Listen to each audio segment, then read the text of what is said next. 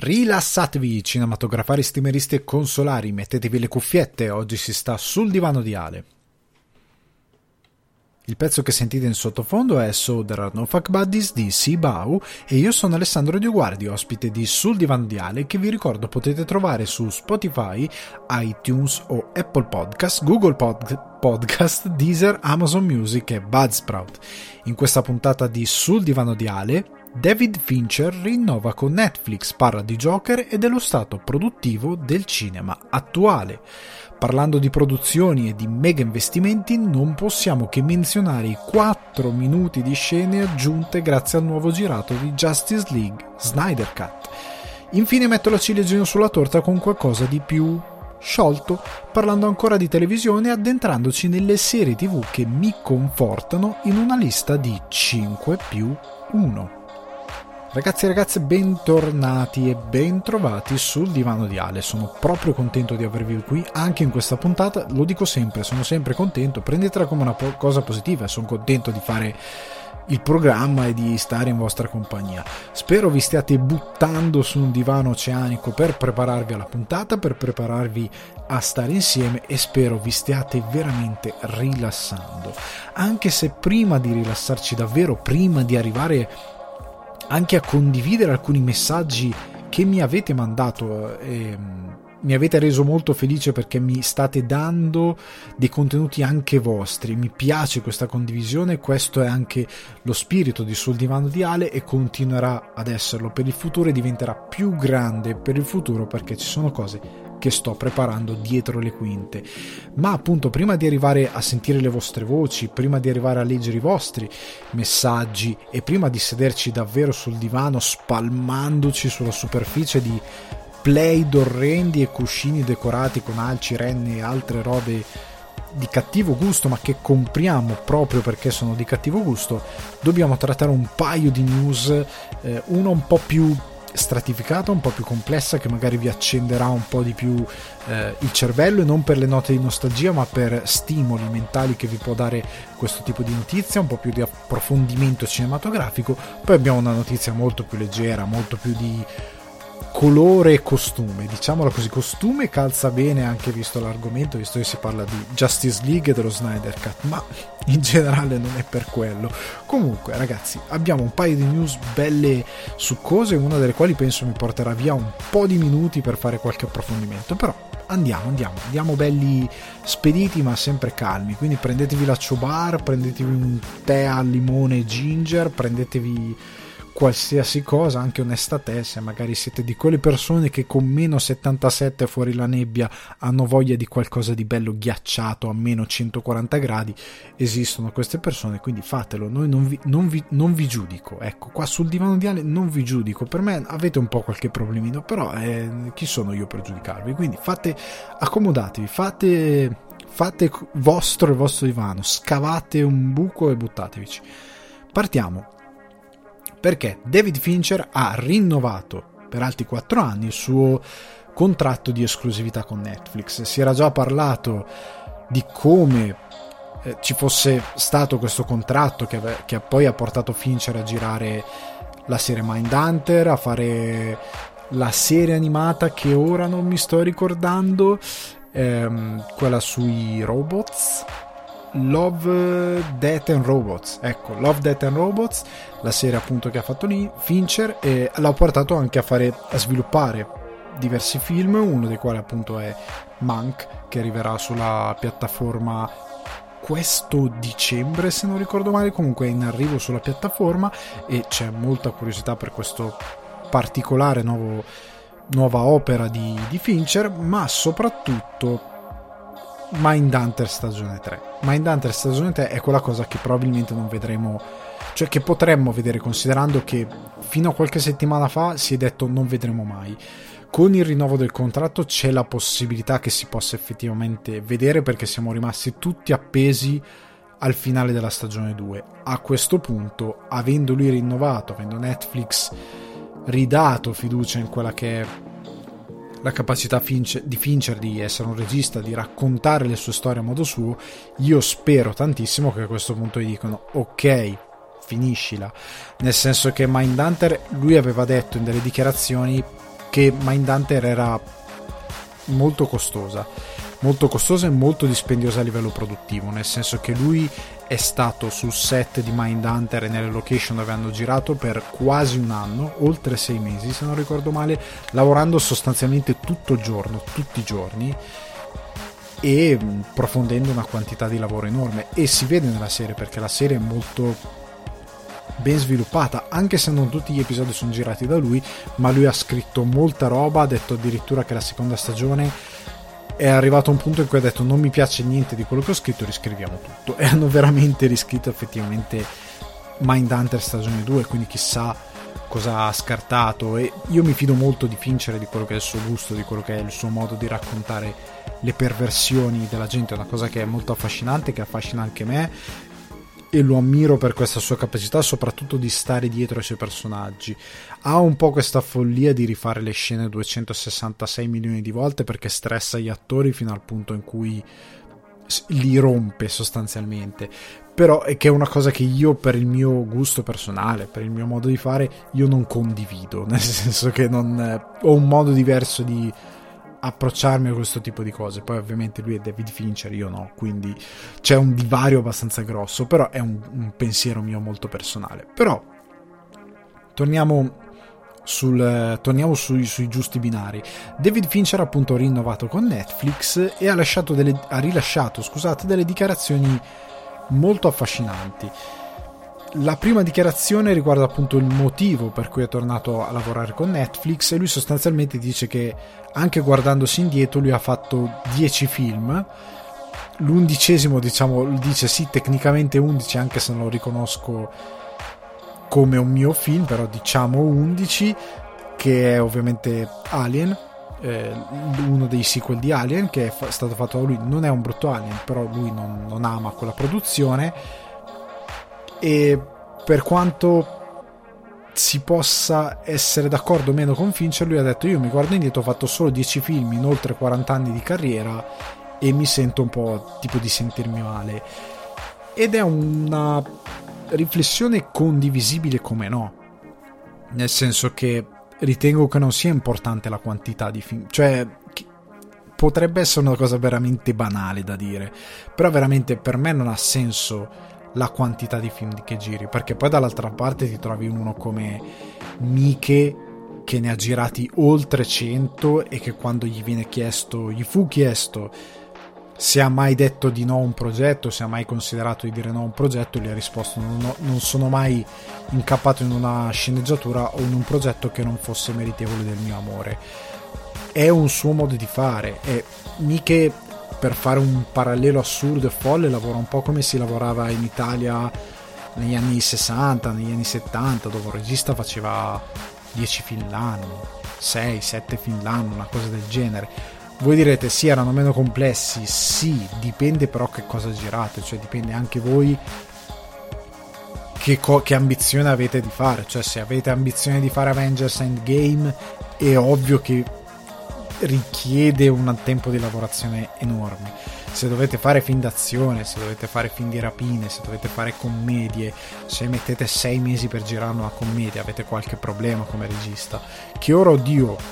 alcuni effettivamente ci mettono tipo 3 mesi per girare una commedia,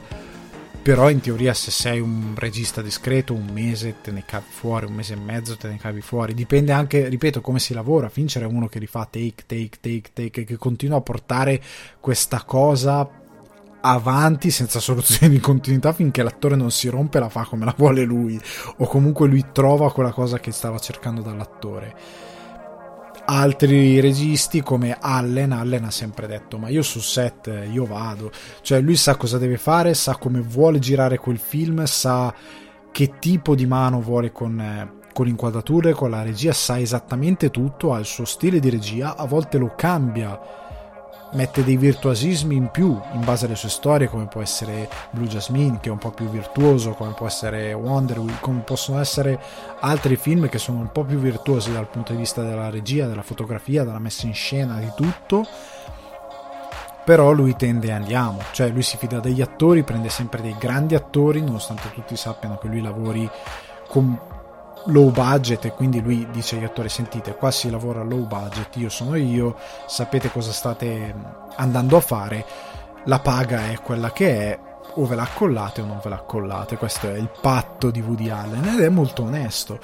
I film che gira non durano mesi e mesi, quindi anche l'attore che si presta a fare questi film comunque sta lavorando con un autore che ha delle idee che funzionano, con un autore che molto spesso li porta in dei film di grande livello, e Woody Allen arriva sul set, sa esattamente quello che deve fare, come lo vuole, le battute le vuole in un determinato modo, non vuole che si cambino, anche perché Woody Allen è uno di quegli sceneggiatori che ha una scrittura davvero brillante, se cambia una battuta di Woody Allen anche no, fatti un po' di affari tuoi. E quindi lui dice: io non vedo l'ora che ognuno faccia il suo lavoro, si giri e poi si va a casa tutti a vedere il basket. Cioè la sua idea di lavoro è quella, come un altro come Kitano, che io adoro. Chi ha lavorato con Kitano ha detto: no, ma lui arriva sul set, una scena la fa una, due volte, massimo tre, poi buona. Cioè nel senso, lui sa esattamente come vuole, arriva, la fa e via. Non è uno che sta lì 400 volte a rifare una scena. Ha un'idea ben precisa, la comunica molto bene, sa cosa vuole, va per quello che vuole, quello gli piace, quello vuole fare, quello porta a casa, e lo fa in 3-4 take. Non è il regista americano medio che si fa 20-36 take per scena o quello che è, che per me è una follia, nonostante tecnicamente, poi non voglio scendere in molti tecnicismi, ma tante volte si fanno più take perché ci sono delle cose che sul set, nonostante tu abbia l'assistente di regia, operatore di macchina che ti aiuta, nonostante tu abbia quella che si occupa in italiano non so come si chiama, ma dei contenuti, in inglese si usa contenuti, proprio questa parola così, cioè ovvero di fare attenzione che se nella scena prima si era fatto un determinato movimento lo faccia di nuovo, perché deve essere coerente con l'altro stacco di montaggio a livello di inquadratura, con l'altra inquadratura che è girato. Se una cosa era in una determinata posizione deve essere sempre nella stessa posizione,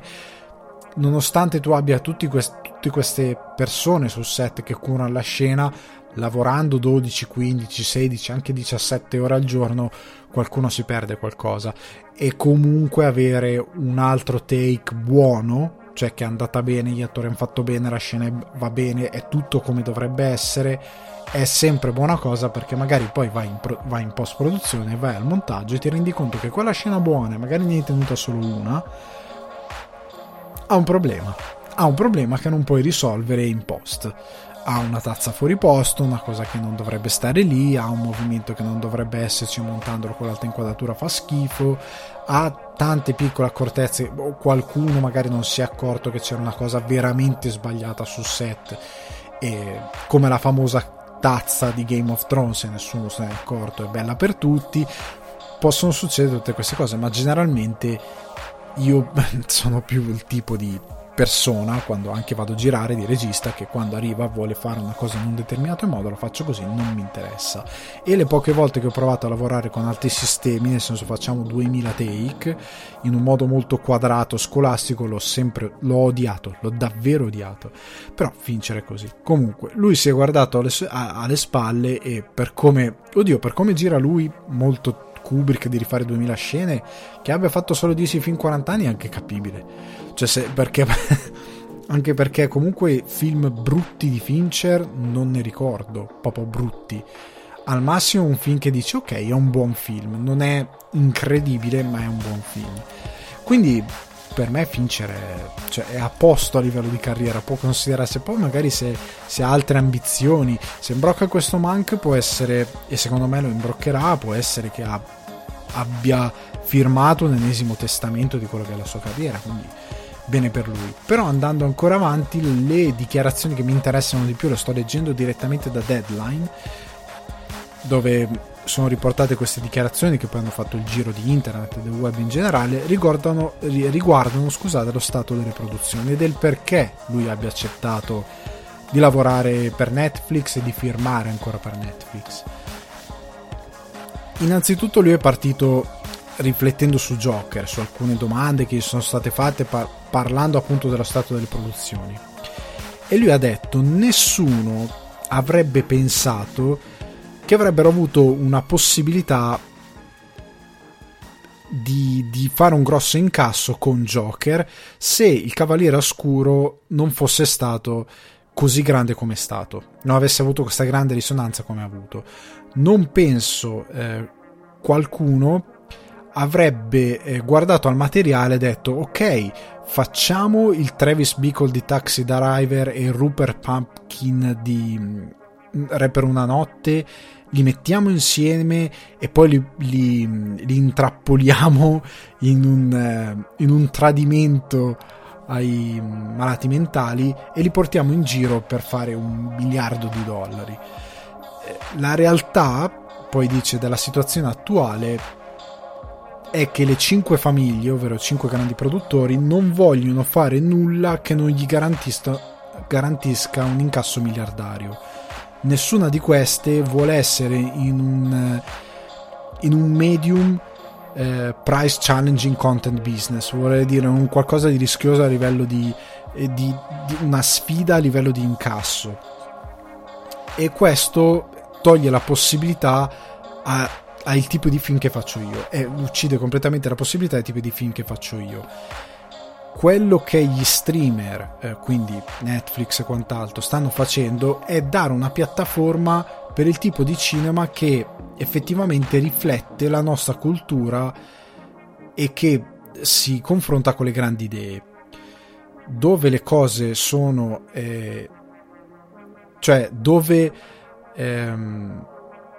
cose si posizionano, e dove le persone sono ansiose e insicure. Quindi sostanzialmente lui sta dicendo che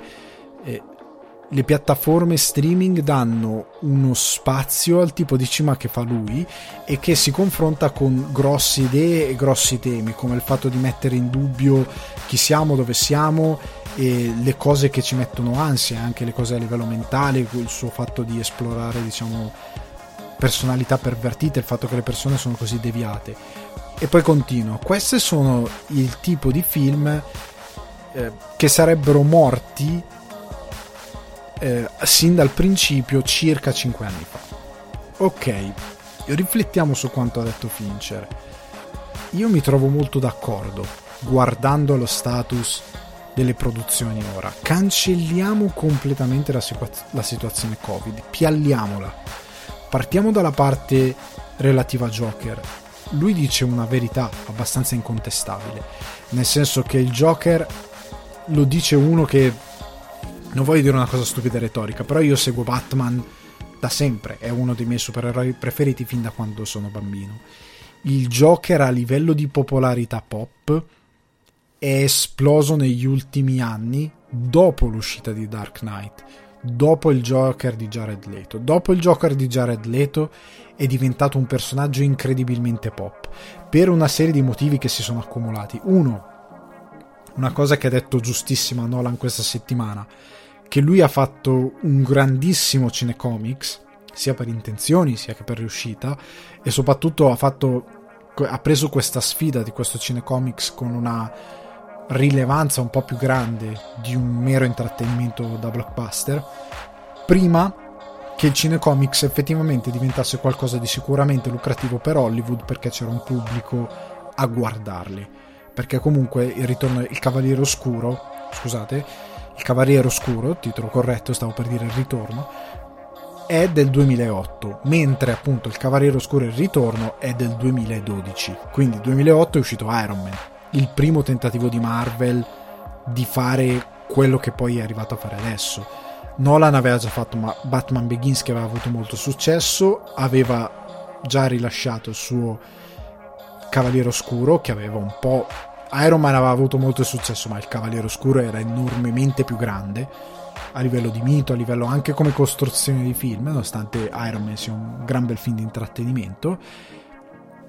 E anche il suo Dark Knight Rises, il Cavaliere Oscuro al ritorno, aveva polarizzato molto l'attenzione. Quindi è indubbio quello che dice Nolan, come è indubbio il fatto che dopo il suo Joker,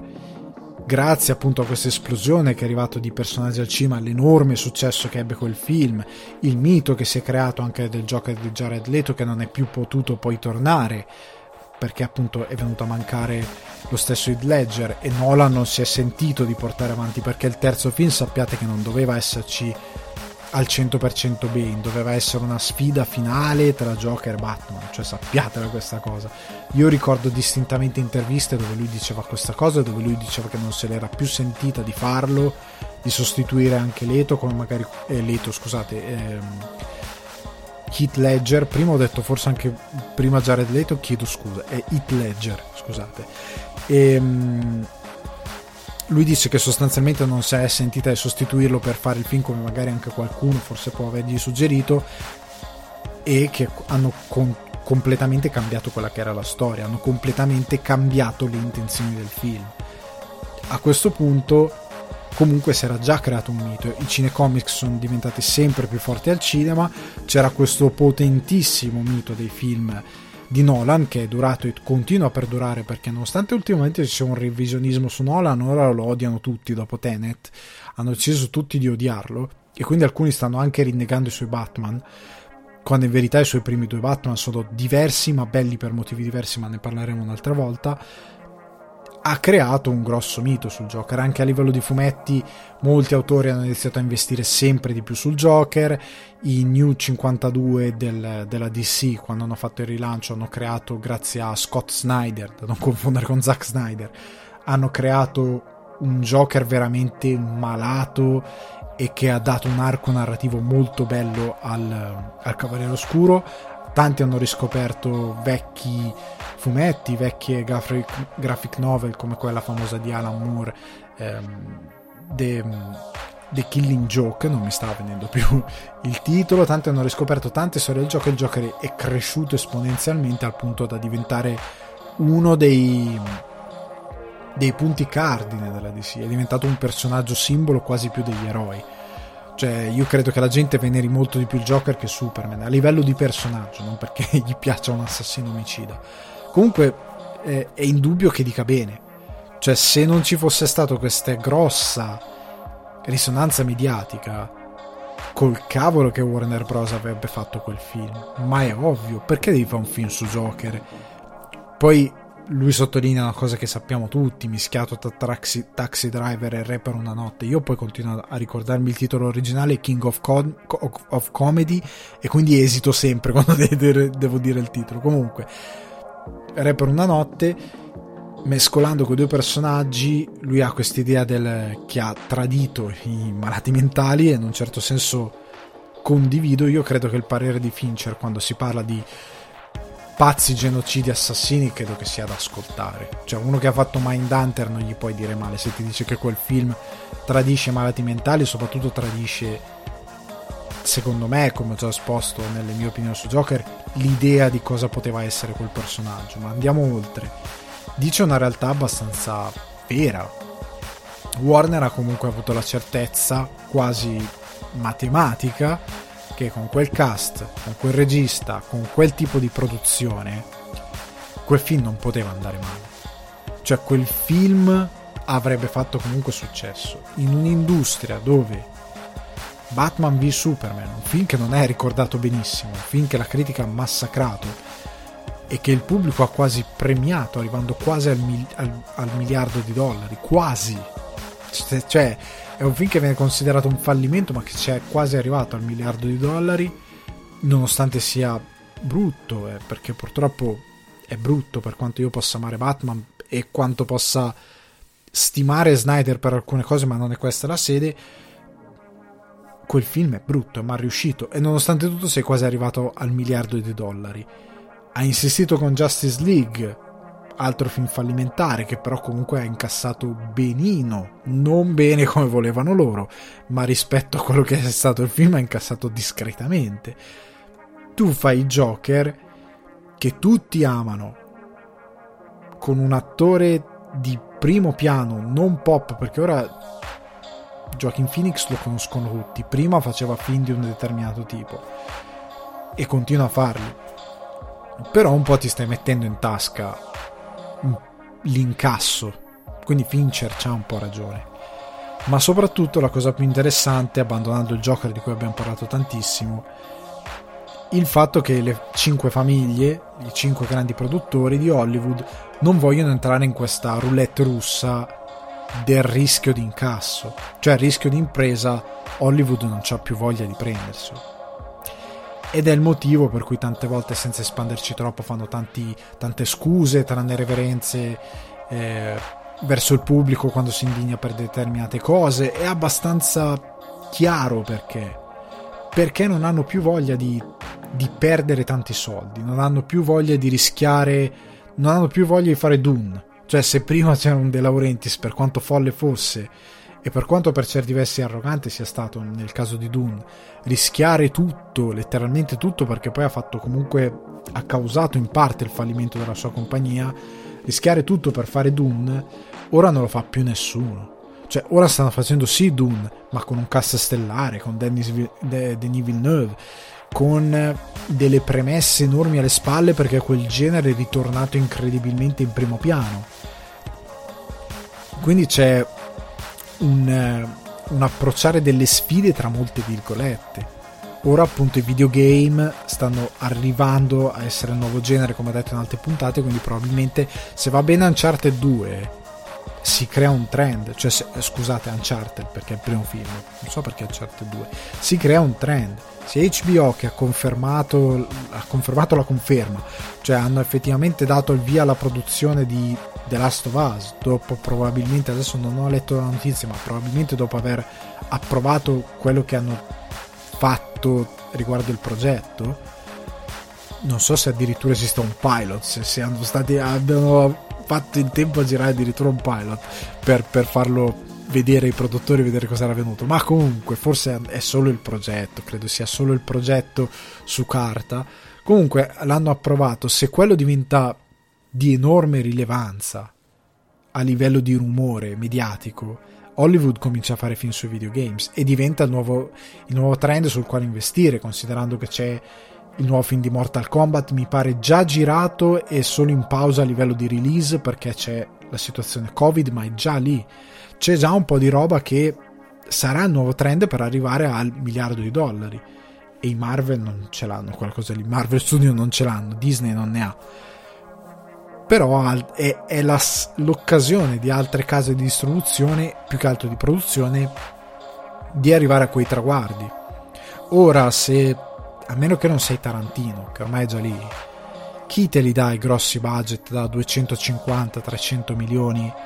per fare un film dove rischi pienamente, perché magari c'era una volta Hollywood, se lo scrivo io, per quanto geniale possa essere, non me li danno i soldi che è andato Tarantino, al di là dell'ovvia cosa di dire sì, ma tu chi cavolo sei, perché ti devono dare col budget e con gli attori.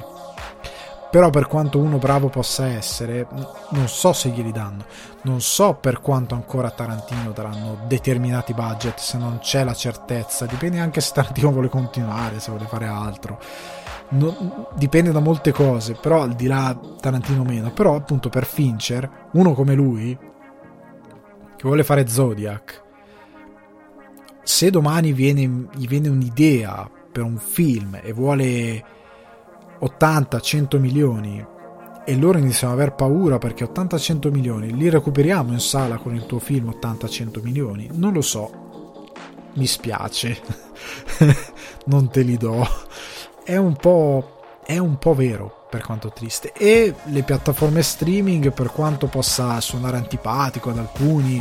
che sono fermamente contro le piattaforme streaming, danno effettivamente un luogo sicuro. Io tiro sempre l'esempio, tutti hanno fatto della masturbazione assoluta a Cuarón quando fece Roma, ma c'è un grosso ma: il Cuarón di Roma lui sì se l'è prodotto, ma aveva alle spalle Netflix. Cioè Cuarón, tutti hanno detto ah che coraggio, ha fatto tutto lui, e l'editing, e la fotografia, tutto, che bravo, un genio. Questa è la stessa Hollywood che quando David Lynch iniziò a girare nel cortile di casa sua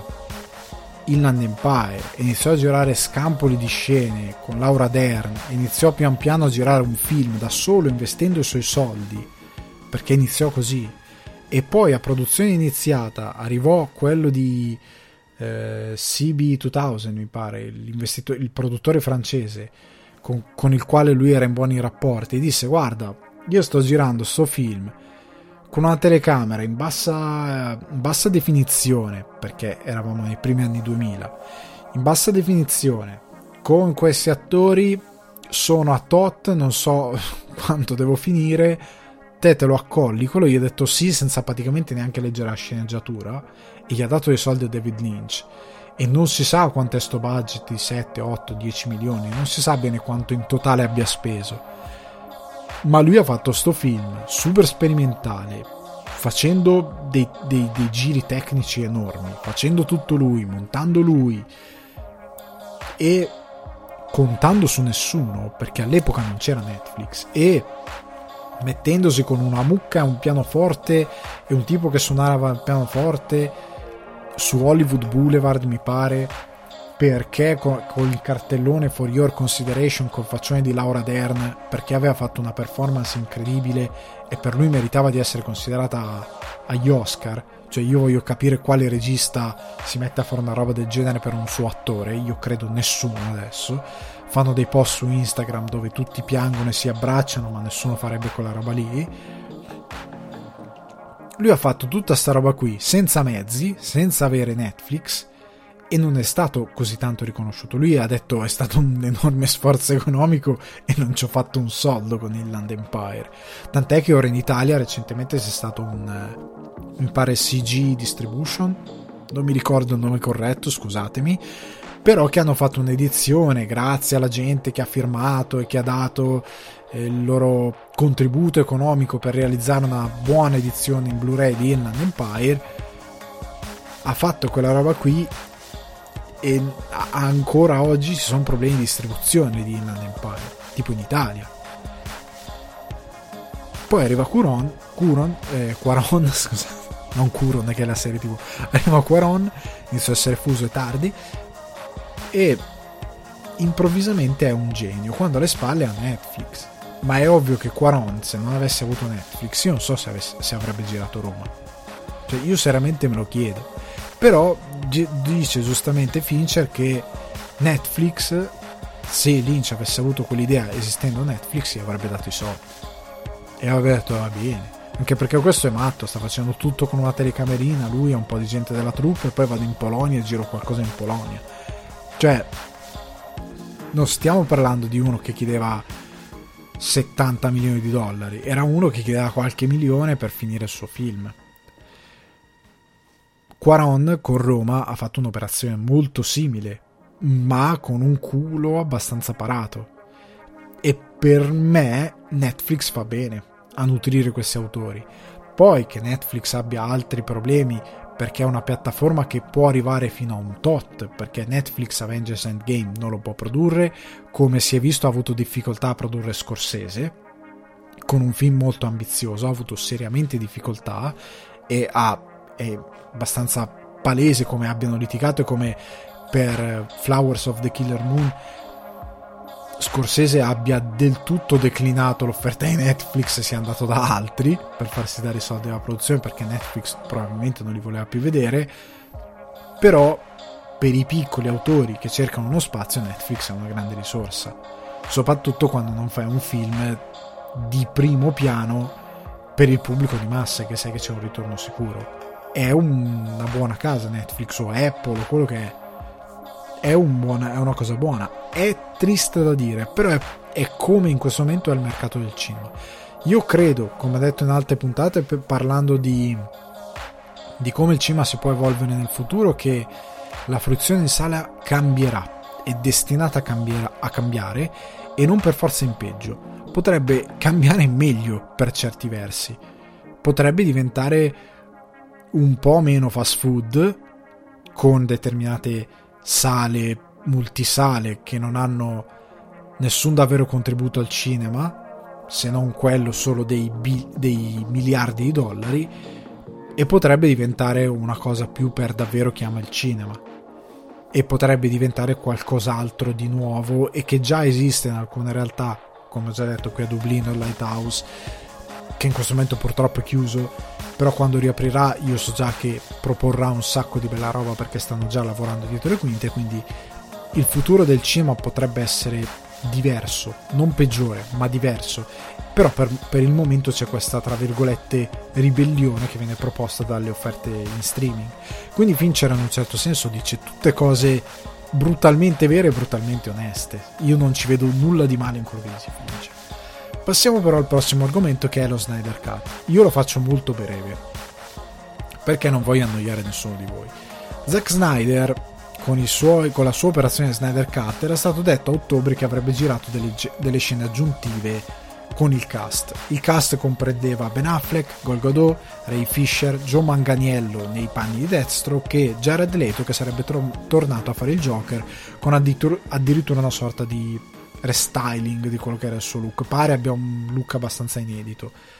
Snyder è tornato sul set per più di una settimana, se non ricordo male.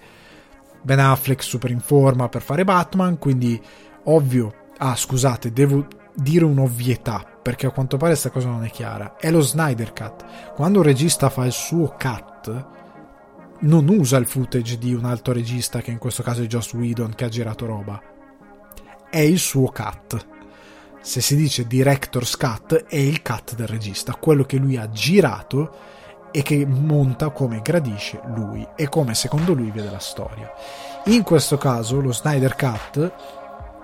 che noi, avendo visto al cinema parte di quello che lui ha girato, non si sa bene in che percentuale, ma parte con molti reshoot di Joss Whedon. Guardando il film, a dire la verità, ci si può risalire. Le scene dove Ben Affleck non è proprio in forma e, come ha detto Lea Ortolani, ricorda Barman più che Batman, sono quelle di Whedon. Quelle anche con dei green screen orrendi, perché più che altro non avevano il tempo tecnico per renderizzare come si deve quelle scene e per fare tutti gli effetti come si deve. E questo è un crimine verso chiunque sia andato al cinema a vedere il film. Comunque, non si sa bene in che percentuale, ma molto girato non l'abbiamo visto. Snyder ha un girato di oltre 3 ore, da quello che si sa, circa 4 ore di roba in totale, perché lui ha messo tutto praticamente quello che aveva girato originariamente e ha espanso, ha dato molta più ambizione a quello che era il respiro del suo film originale, che doveva essere di circa quasi 3 ore e qualcosa a livello di montato. Mi pare che il primo montato era di circa 3 ore e che Warner gli bocciò perché non ce la facciamo, è troppo, è stupido, la gente non lo va a vedere. Poi Endgame addirittura diviso in due film da 3 ore, tutti impazziti. Bella Warner, ci ha visto lungo. Comunque, quando la gente non sa fare bene il proprio lavoro e non capisce i trend bene. Comunque, Snyder addirittura ha espanso, per quanto riguarda questo cut, il ruolo del vero villain del film, che è Darkseid, che è il vero cattivo del film, e che molti diranno è come Thanos. È il contrario, è Thanos che è come Darkseid. In verità è molto più di DC quella situazione che abbiamo visto nella Marvel, però la storia cinematografica si è ribaltata. Comunque Darkseid è molto più il vero villain rispetto a Steppenwolf, che ha un nuovo look, è molto più appuntito e quant'altro. Comunque, a Snyder sono stati dati circa 70 milioni per finire il suo cut di 4 ore, che arriverà in 4 parti su HBO Max, con un botto di scene che non abbiamo visto, appunto perché non sono state incluse nel cut originale, perché superano di gran lunga la durata di quello che era il film, che è arrivato comunque al cinema. Ma nonostante tutta questa roba, lui è tornato sul set per girare altra roba. Quindi 70 milioni servono per finire l'editing, per finire VFX che hanno dovuto aggiungere e che hanno dovuto implementare alcune cose. Come dicevo, Steppenwolf ha un nuovo design, ci saranno altri personaggi. Willem Dafoe era già presente, aveva un'armatura completamente diversa rispetto a quella di Aquaman, cioè che si vede in Aquaman. Pare abbia pensato anche Martian Manhunter, e probabilmente lo vedremo nel film Martian Manhunter. Si è visto un design fatto da Snyder, che ultimamente è in Zoom call con chiunque per parlare di questo film. Si sono viste molte cose, se addirittura si vocifera Lanterna Verde, si vocifera un botto di roba, ma la vedremo quando uscirà. Il punto è che le riprese aggiuntive che ha fatto e che sono comprese in questi 70 milioni, che probabilmente hanno rappresentato la spesa principale, perché devi richiamare tutti quegli attori di prima fascia per poco più di una settimana su un set, girare delle scene, alla fine della fiera lo stesso Snyder in una Zoom call ha detto che da quelle riprese ricava circa 4 minuti di film. E niente, io non so bene come argomentarvela questa cosa, nel senso che dico, come posso fare? Nel senso che sono un po' senza parole. Capisco che dal punto di vista produttivo, soprattutto quando un film è così articolato e ha scene d'azione e quant'altro, girare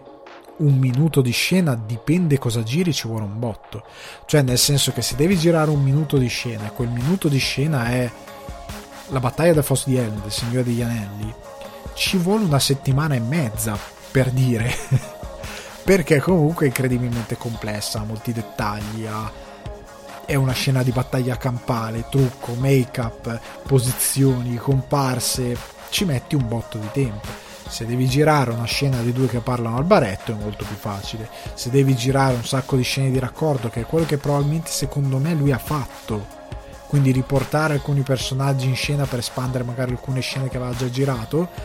allora ci può stare che tu in una settimana, due settimane, quello che è, hai girato 4 minuti di girato in più da aggiungere a quelli che già avevi già girato e che fanno già parte dello Snyder Cut, ok? Però è peculiare, cioè aver richiamato tutti questi personaggi, addirittura aver fatto una scena, aver girato una scena via Zoom con Ezra Miller che era sul cast di Animali Fantastici 3. Non ho ben capito che cosa hanno fatto, però l'hanno fatto. È sempre più affascinante questa cosa, non so cosa dire. Però andiamo veramente avanti, perché è il momento di confortarci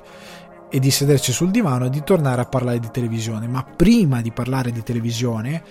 voglio chiudere il discorso delle sitcom di settimana scorsa, perché molti di voi sono stati incredibilmente gentili e hanno mandato il loro contributo, e partiamo da Salvatore che scrive: ciao Ale, ti scrivo riguardo alle sitcom, la mia preferita in assoluto è How I Met Your Mother, ma una menzione d'onore la merita anche Tutto in Famiglia, in originale My Wife and Kids. Un saluto e complimenti per il podcast e per essere, per citare il buon Paolo, odiato dai più e amato dai meno. Io Salvatore ti ringrazio tantissimo, soprattutto per questa ultima parte del tuo messaggio. E cosa dire, How I Met Your Mother ne ho parlato tantissimo, fichissima. Tutto in Famiglia non mi pare di averla citata, ma è una di quelle che veramente pomeriggi davvero tanti spesi a guardare Tutto in Famiglia dei Wayans. Nel telefilm c'è uno dei Wayans e uno dei fratelli compare in qualche episodio, se non ricordo male, però comunque i Wayans sono... io a lui gli voglio bene, soprattutto perché era la spalla di Bruce Willis in L'ultimo Boy Scout. Era un ruolo mezzo drammatico, mezzo comico, tanto un film dei quali bisognerebbe parlare, che è anche un mio comfort movie a dir la verità, L'ultimo Boy Scout. Però chiudiamo il discorso, appartiene a un'altra cosa quella roba lì e ne parleremo magari un'altra volta. Però non c'è solo Salvatore che mi ha scritto, ci sono anche altri di voi che mi hanno mandato addirittura dei messaggi vocali. Abbiamo dei messaggi vocali, quindi andiamo con il primo messaggio vocale. Ciao Alessandro, sono Simone.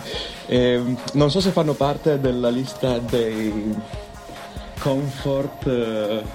sitcom, ma quello che mi piace guardare ultimamente, per essere sicuro, per andare proprio sul sicuro, è Brooklyn Nine-Nine, Modern Family, cos'altro? Insomma, sono due sitcom secondo me, appunto, che sono fatte molto bene, intrattengono, c'è sicuramente del positivo dietro, sono moderne, al passo coi tempi entrambe, quindi le trovo molto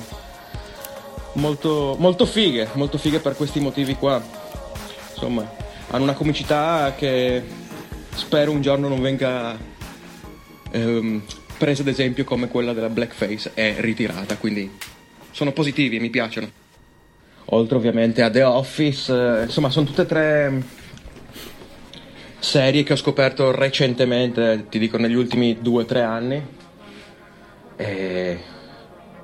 comfort, veramente comfort, mi fanno star tranquillo, me le godo, rido, piango, mi emoziono, le metto in sottofondo. Le continuo le battute che hanno iniziato loro, come se le conoscessi già da anni, come succede per Scrubs. Hanno formato il mio carattere, come succede per Scrubs. E beh, basta, questo è più o meno quanto. Siccome penso di non avere una bella voce, tantomeno radiofonica o podcastfonica, se hai piacere di inserire le mie info, fallo pure attraverso, insomma, raccontale tu. Autorizzo questo messaggio a essere condiviso per via orale, tramandato per via orale, ma non mia magari. Ma no, e grazie soprattutto per il messaggio vocale. Non ti preoccupare per la voce, cioè io non è che sono Gerry Scotti, cioè non è che sono qua con una voce incredibilmente avvolgente, non sono Barry White, non sono Linus, quindi non ti preoccupare per quello che è il tono della tua voce, e chiunque altro si vergogni della propria voce non vi preoccupate, cioè è uno scoglio che superiamo tutti a una certa, per un motivo o per un altro, che magari non superiamo mai. Comunque bellissime queste comfort series, Modern Family è veramente ganza, cioè nel senso che è una di quelle, ecco, non l'ho considerata ma dovrei effettivamente a un certo punto della mia vita parlare di questa serie TV, perché ha un tasso di modernità e di approccio a quello che è il racconto, lo storytelling ora, di adesso,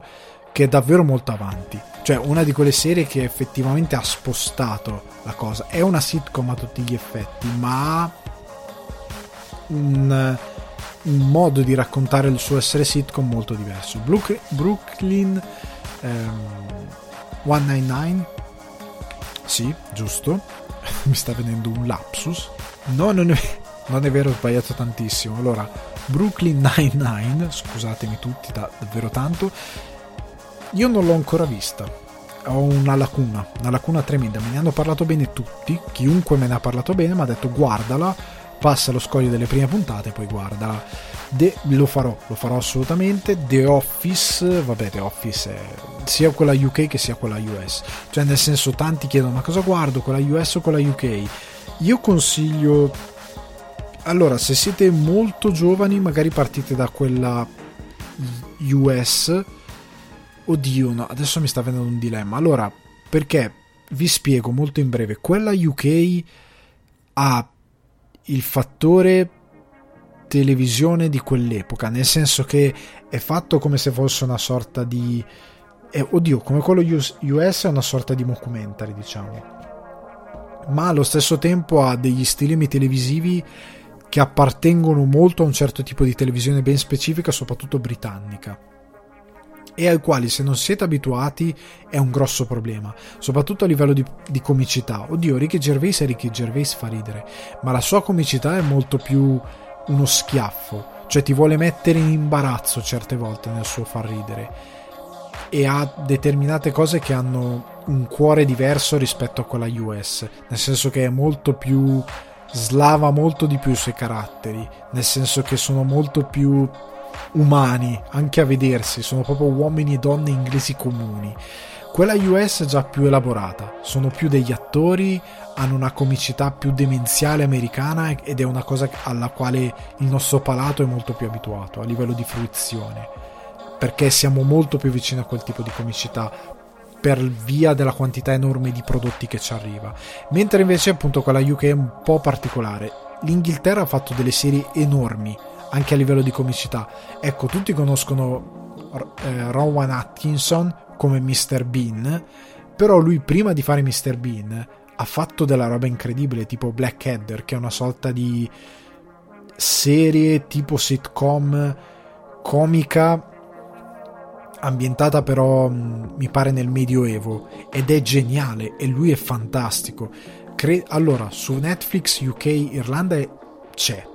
perché comunque è un contenuto molto per loro. Italia non lo so, ma Blackadder, se la trovate da qualche parte, guardatela. Vi avverto, è una comicità molto particolare, molto britannica, però lui è davvero geniale e alcune cose sono davvero geniali. Veniamo però al prossimo messaggio. Ti ringrazio tu che mi hai mandato il messaggio vocale, con che toni, scusami, ti ringrazio per avermi mandato il vocale e per aver condiviso con noi le tue serie preferite. Andiamo avanti. Ciao Alessandro, riguardo alle sitcom confortevoli, ci sono due prodotti italiani che, diciamo, a me non è che mi aggradino più di tanto i prodotti italiani, però queste mi rievocano dei bei ricordi, specialmente della mia vecchia nonnina, che sono Casa Vianello e Nonno Felice, voglio dire. Erano delle sitcom che proponevano comunque un ambiente familiare piuttosto gradevole, felice, sì, si creavano degli screzi, ma erano sempre comunque giocosi. Non lo so, mi facevano stare bene, c'era quell'area di spensieratezza. Poi certo, come storie, come scrittura non erano il massimo, ma era, diciamo, era più che altro la sensazione che ti davano. Riguardo invece alle sitcom americane, io ricordo perfettamente la piantina di tutte le case delle sitcom, anche se adesso magari non mi ricordo i nomi delle sitcom. E ho questi ricordi appunto delle piantine da quando ero bambino, anche se non le vedo da un sacco di tempo. E ricordo che addirittura queste spesso venivano riutilizzate. Cioè addirittura la prima stagione, se non sbaglio, era di Genitori in Blue Jeans o qualcosa del genere, che facevano vedere che la vecchia sitcom, c'era tipo uno degli attori della vecchia sitcom che lasciava la casa e diceva: sono venuto tipo a prendere una cosa, ci vediamo, e lasciava la casa a loro. Se non sbaglio era Casa Keaton che lasciava l'appartamento a Genitori in Blue Jeans, una cosa del genere. Allora, grazie mille per il vocale a Giuda81, così leggo da quello che è Instagram. Daniele, ecco, sono riuscito a trovare il tuo vero nome, metallo. Dal sottofondo si sentiva tanto metallo. Complimenti per l'ottima scelta, apprezzo tantissimo. Però veniamo alle tue scelte. Hai fatto delle grandissime menzioni, nel senso che comunque hai tirato fuori Nonno Felice, Casa Vianello. Molti, nel senso, tendono a denigrare un po' questi tipi di show. Nel frattempo spacco tutto con la sedia. Tendono a denigrare questi tipi di show perché fanno parte di un'epoca completamente diversa. Li guardavo anch'io a rotazione, nel senso che Nonno Felice, cioè, è qualcosa che mi ha deformato talmente tanto. Gino Bramieri mi ha deformato talmente tanto che io a volte rispondo al telefono facendo proto, cioè rispondo così, a volte mi parte il neurone e mi viene questa reminiscenza del Nonno Felice, rispondo al telefono così, come un deficiente. Tante volte la gente non capisce cosa sto facendo, giustamente, cioè sono io malato mentale per questo, da questo punto di vista. Però comunque erano delle sitcom tranquille, molto familiari, molto appunto da vedere con mamma, papà, zia, nonni, mangiando al tavolo. Avevano quel concetto proprio della sitcom che c'era stata portata anche a noi, ed erano fatte decentemente. Casa Vianello, poi Sandra Mondaini, Ramondo Vianello, erano due piccoli geni due geni dell'industria dell'intrattenimento italiano. Se voi guardate sketch fatti da loro quando erano giovani, hanno una freschezza incredibile. Cioè tu dici: ma noi veramente in Italia avevamo comici che facevano roba così come la facevano in Inghilterra o negli Stati Uniti, o come a volte gli Stati Uniti hanno preso da noi? E tu dici: sì, cavolo, davvero c'erano. Hanno veramente una forza, avevano davvero una forza comica molto grande, ed è un peccato non aver più quel tipo di prodotti. Noi ora quel tipo di prodotto semplice, intuitivo, veloce, rassicurante, anche innocente, non ce l'abbiamo più. Di sitcom italiane ce n'erano molte altre, io ne ricordo alcune anche forse con Iacchetti, ma roba di quando veramente avevo 5-6 anni e non la ricordo veramente più. Vicini di casa, mi pare una sitcom che si chiamava, italiana. C'era della roba brutta, ora io non ho abbastanza una memoria così lucida da ricordare se tipo Vicini di casa era bella o meno, non me lo ricordo assolutamente, ma all'epoca c'erano attori italiani che si prestavano, molto bravi a fare quella cosa lì. Casa Vianello era davvero semplice, davvero basilare, ma non c'era italiano che non conoscesse Casa Vianello, non esisteva. ed erano, e onestamente sono dei buoni comfort a livello televisivo, perché è quello il loro scopo, è confortarti, farti stare bene, come Nonno Felice. Nonno Felice era molto per bambini, ragazzi, era quel tipo di intrattenimento lì, e Gino Bramiero era un grandissimo attore e andava benissimo. Per quanto riguarda quelle americane, tu sfondi una porta aperta, nel senso, a parte la tua ossessione meravigliosa per ricordarti i set perfettamente, questa cosa qui non l'avevo mai sentita, è molto particolare e molto bella. Comunque, a parte quella roba qui, Casa Keaton, Genitori in Blue Jeans, è tutta roba che era veramente la base, nel senso di dire un buon intrattenimento delle serie, proprio pietre miliari a livello di sitcom erano quelle. Erano veramente serie che hanno lasciato il segno nella televisione, quindi condivido assolutamente con te questa cosa. Cioè, ora che ci penso mi sta venendo in mente tipo Pappa e Ciccia, quello che ormai si chiama col titolo originale, che è un po' più calzante e meno body shaming, che anche se lì era Pappa e Ciccia anche perché si pigliavano e si litigavano, erano una coppia particolare, essere Pappa e Ciccia, essere, comunque vabbè, non entro in cose improvvisate proprio veramente a caso. Comunque Roseanne con John Goodman, e appunto Roseanne Barr di cognome, oddio mi sta venendo un lapsus anche su questa cosa, andiamo avanti però. Comunque era una di quelle sitcom che era davvero basilari come intrattenimento di primo piano, cioè era una di quelle cose che tutti hanno guardato all'epoca, ed era una di quelle cose che era davvero rassicuranti. Cioè, io non lo vedo davvero da anni, ma mi piacerebbe tanto. Cioè, mi piacerebbe tanto accendere la televisione e vedere quella cosa lì. Comunque, grandissimi, mi avete mandato delle robe stupende, vi ringrazio, siete stati incredibilmente preziosi, voglio bene. Grazie mille, spero di ricevere altre robe, soprattutto perché ora parlerò di serie TV. Come avevo promesso, parlo dell'altra, diciamo, faccia della medaglia, perché allora, tornando a fare il discorso sulla televisione, questo discorso lo rifaccio molto in breve perché l'ho già fatto, e poi capirete perché l'ho già fatto, perché qua vado a stilare una classifica di 5 serie più 1, dove il più 1 è, poi lo contestualizzerò, per me sono 6, più 1 lo metto un po' per barare e un po' perché c'è uno stilema che va abbattuto da noi occidentali più che altro, però ci arriviamo piano piano. Allora, la televisione, una delle sue funzioni, come si era già detto in precedenza, era quella appunto di rassicurare, e anche le serie TV miravano a rassicurare lo spettatore. Questo succedeva per diverse meccaniche. Il VCR, diciamo il videoregistratore, è arrivato molto avanti col tempo, non è che c'era fin dagli albori della televisione. Quindi l'idea di un produttore televisivo era che io ti dovevo dare qualcosa che tu potessi vedere e che tu poi potessi vedere uguale tra una settimana o il giorno dopo se te lo eri perso. Nel senso, io giro nuova serie, l'A-Team, ok? L'A-Team va in onda stasera, domani sera va in onda un altro episodio, per fare un esempio. Se voi ve lo siete persi quello della sera del PM, non cambia assolutamente niente, la sera dopo c'è un altro episodio, pari e patta, cioè va bene così, non vi perdete niente, è tutto cristallizzato a livello di personaggi, evoluzioni di trama, è tutto monodimensionale, nel senso che i personaggi non vanno troppo lontano, non hanno evoluzioni, non hanno intrecci, non hanno nessun tipo di, non c'è nessun tipo di continuity all'interno di queste serie. Voi guardate la prima puntata di A-Team e l'ultima, sì, avevano sempre più o meno una chiusura queste serie TV, cioè c'era più, oddio, a meno che non venissero cancellate, quindi arrivederci, non si chiude, basta, va bene così,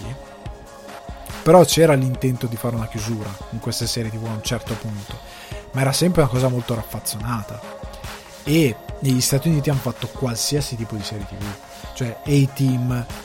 Duke of Hazzard, in Italia era Boy Duke, oppure mi posso ricordare Wonder Woman, che c'era la serie TV, c'era la serie TV di Hulk, c'era addirittura quella di Spider-Man, che in Italia fu portata come 2 film,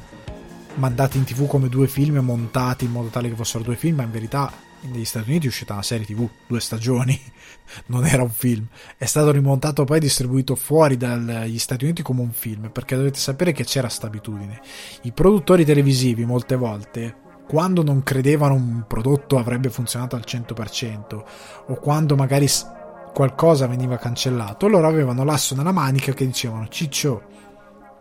gira delle robe in modo tale che noi possiamo montarlo come se fosse un film e come se avesse un finale. Cioè magari gira un episodio finale che chiosa questo arco narrativo, soprattutto quando erano serie TV un po' ambiziose. E poi ce n'è una che vi citerò che aveva esattamente questa cosa, perché poi le rimontavano, gli davano più o meno un senso, a volte non c'era neanche un finale ben definito, ma gli davano più o meno un senso, e poi le distribuivano tipo in UK come un film per long video, oppure distribuivano in Europa come film per long video, generalmente in UK. Non so in Italia se sono arrivate determinate, non credo mai, sarebbero preziosissime se qualcuno le avesse, però certe cose sono arrivate, addirittura i film tra virgolette dell'Uomo Ragno sono su YouTube, cioè se scrivete YouTube Uomo Ragno film anni 70 vi vengono fuori, sono due, uno in Oriente e uno no, a New York, normale, ecco, tipo l'Uomo Ragno terrorizza l'Oriente, una cosa del genere, e il primo invece dove è l'Uomo Ragno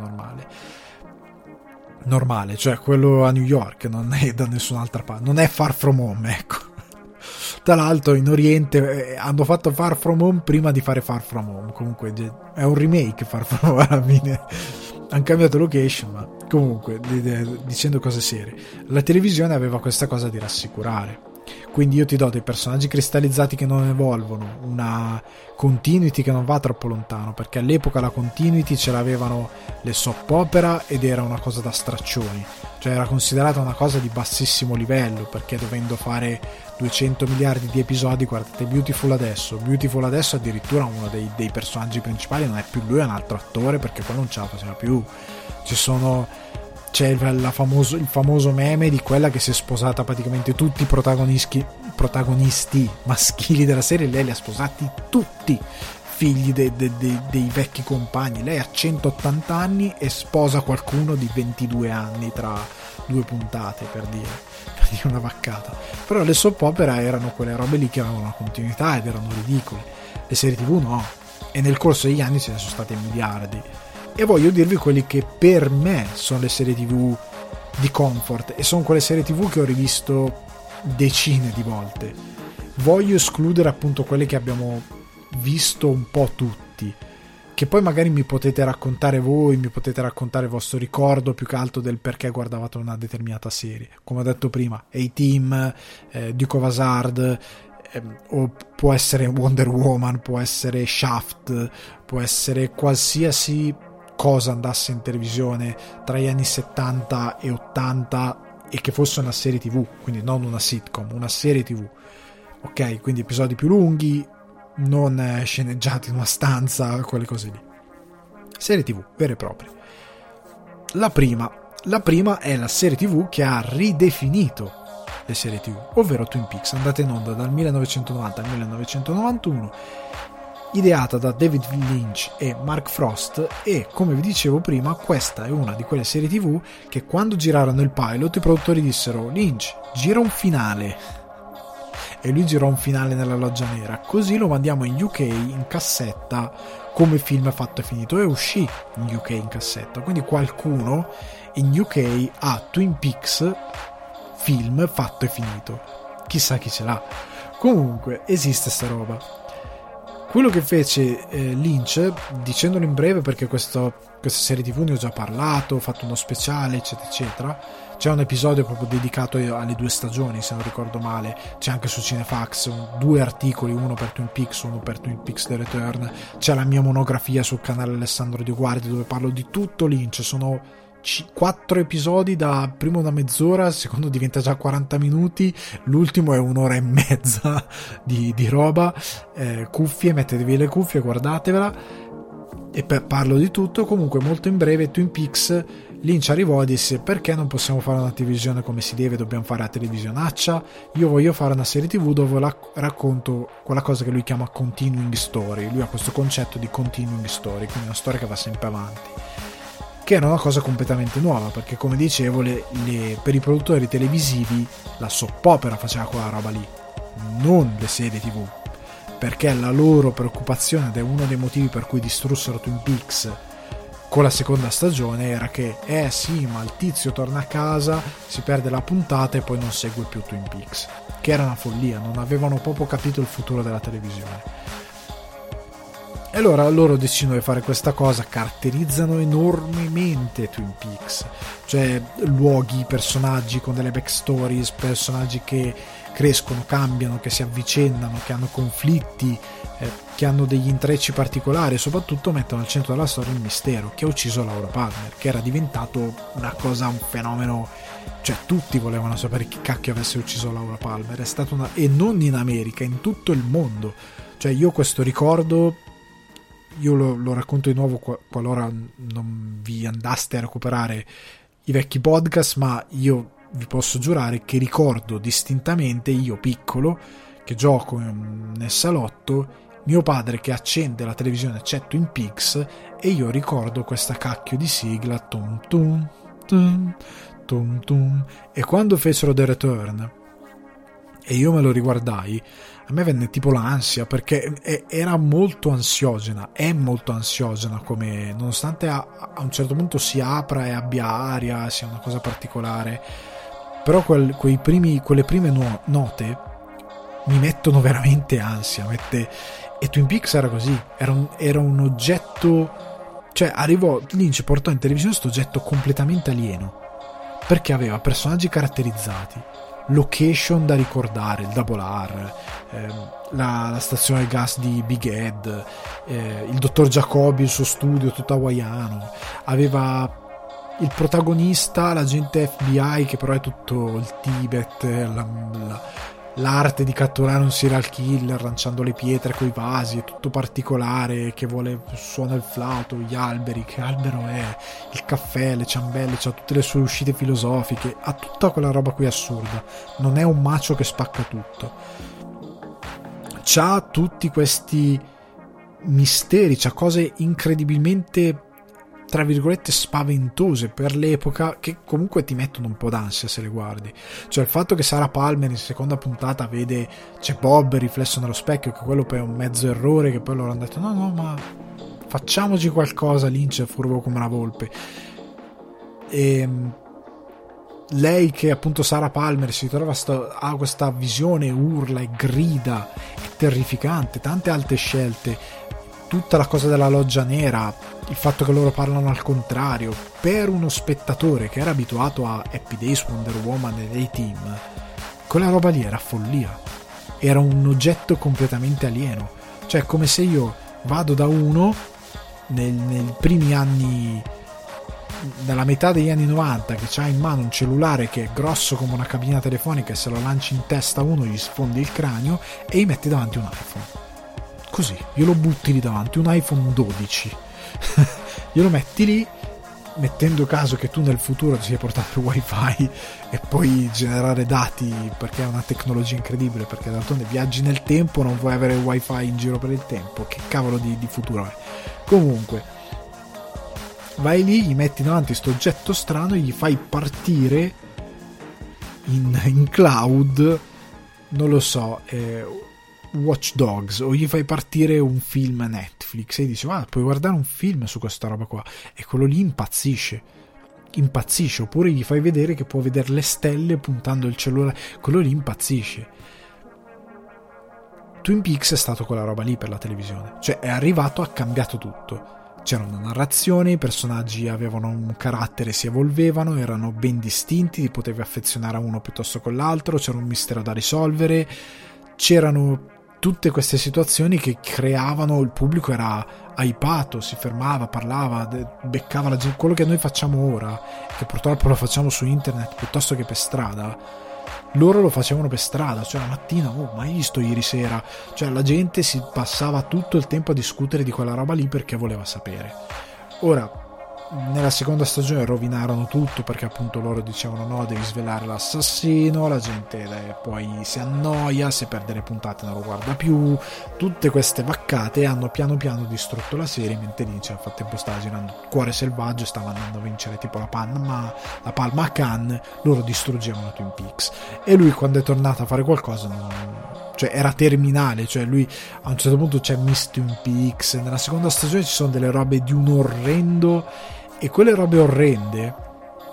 sono state il tentativo, anche coadiuvato da Mark Frost, che iniziava a soffrire il fatto che Lynch fosse riconosciuto come l'autore assoluto della serie, e che poi alla fine lo era, perché Mark Frost era un ottimo tecnico della sceneggiatura televisiva, dava un po' un ordine ai pensieri di Lynch e lo ha aiutato, ma allo stesso tempo quando lui è rimasto solo con la creatura ha fatto dei danni. Cioè Frost, io vorrei chiedere, ma Miss Twin Peaks, ma da dove cacchio ti è venuto fuori? Oppure tante altre cose veramente stupide, sopra le righe.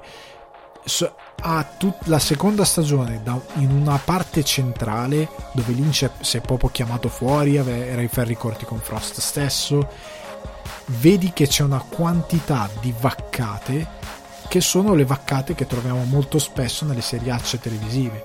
e che sono state il sale della terra dopo Twin Peaks, cioè dopo gli anni 90, dopo Twin Peaks tanti hanno emulato quelle robe lì, hanno fatto esattamente gli stessi errori e l'hanno fatti fino ai primi anni 2000, non è che poi hanno smesso, cioè finché non è iniziato ad arrivare Breaking Bad, True Detective, quella roba lì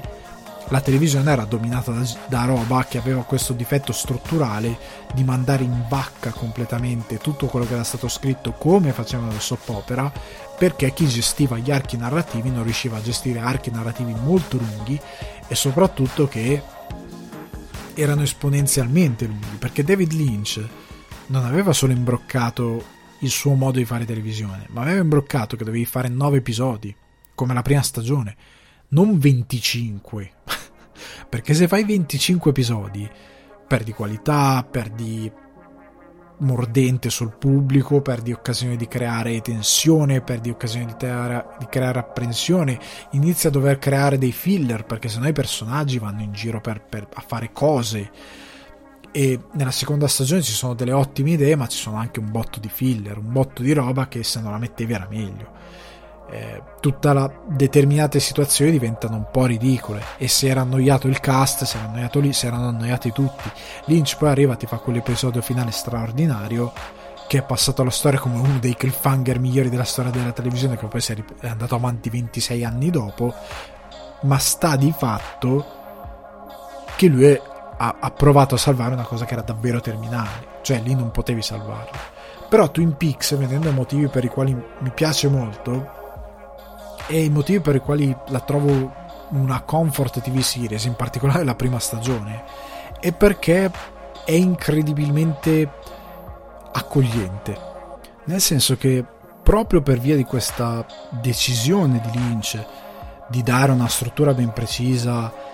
a tutti i personaggi, di creare tutte queste suggestioni che caratterizzavano molto bene sia Twin Peaks come posto sia i loro personaggi, l'ossessione di Cooper per il caffè, le ciambelle, quando loro fanno queste riunioni per andare a guardare tutti i file, tutte le prove, loro hanno questo tavolo, lui fa questa inquadratura sul tavolo ricoperto di ciambelle e entra Cooper e fa The Policeman Dream, il sogno di ogni poliziotto, e tutte le varie massime, determinati comportamenti, il modo assurdo di ballare di Audrey, il double R,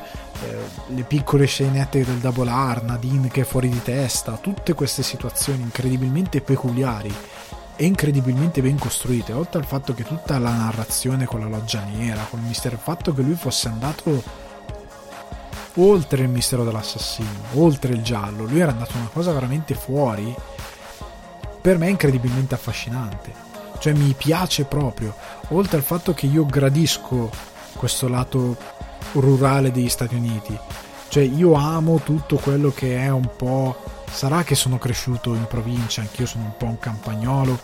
e quindi mi piace quel lato delle cose, nonostante la provincia italiana la trovi poco affascinante per certi versi,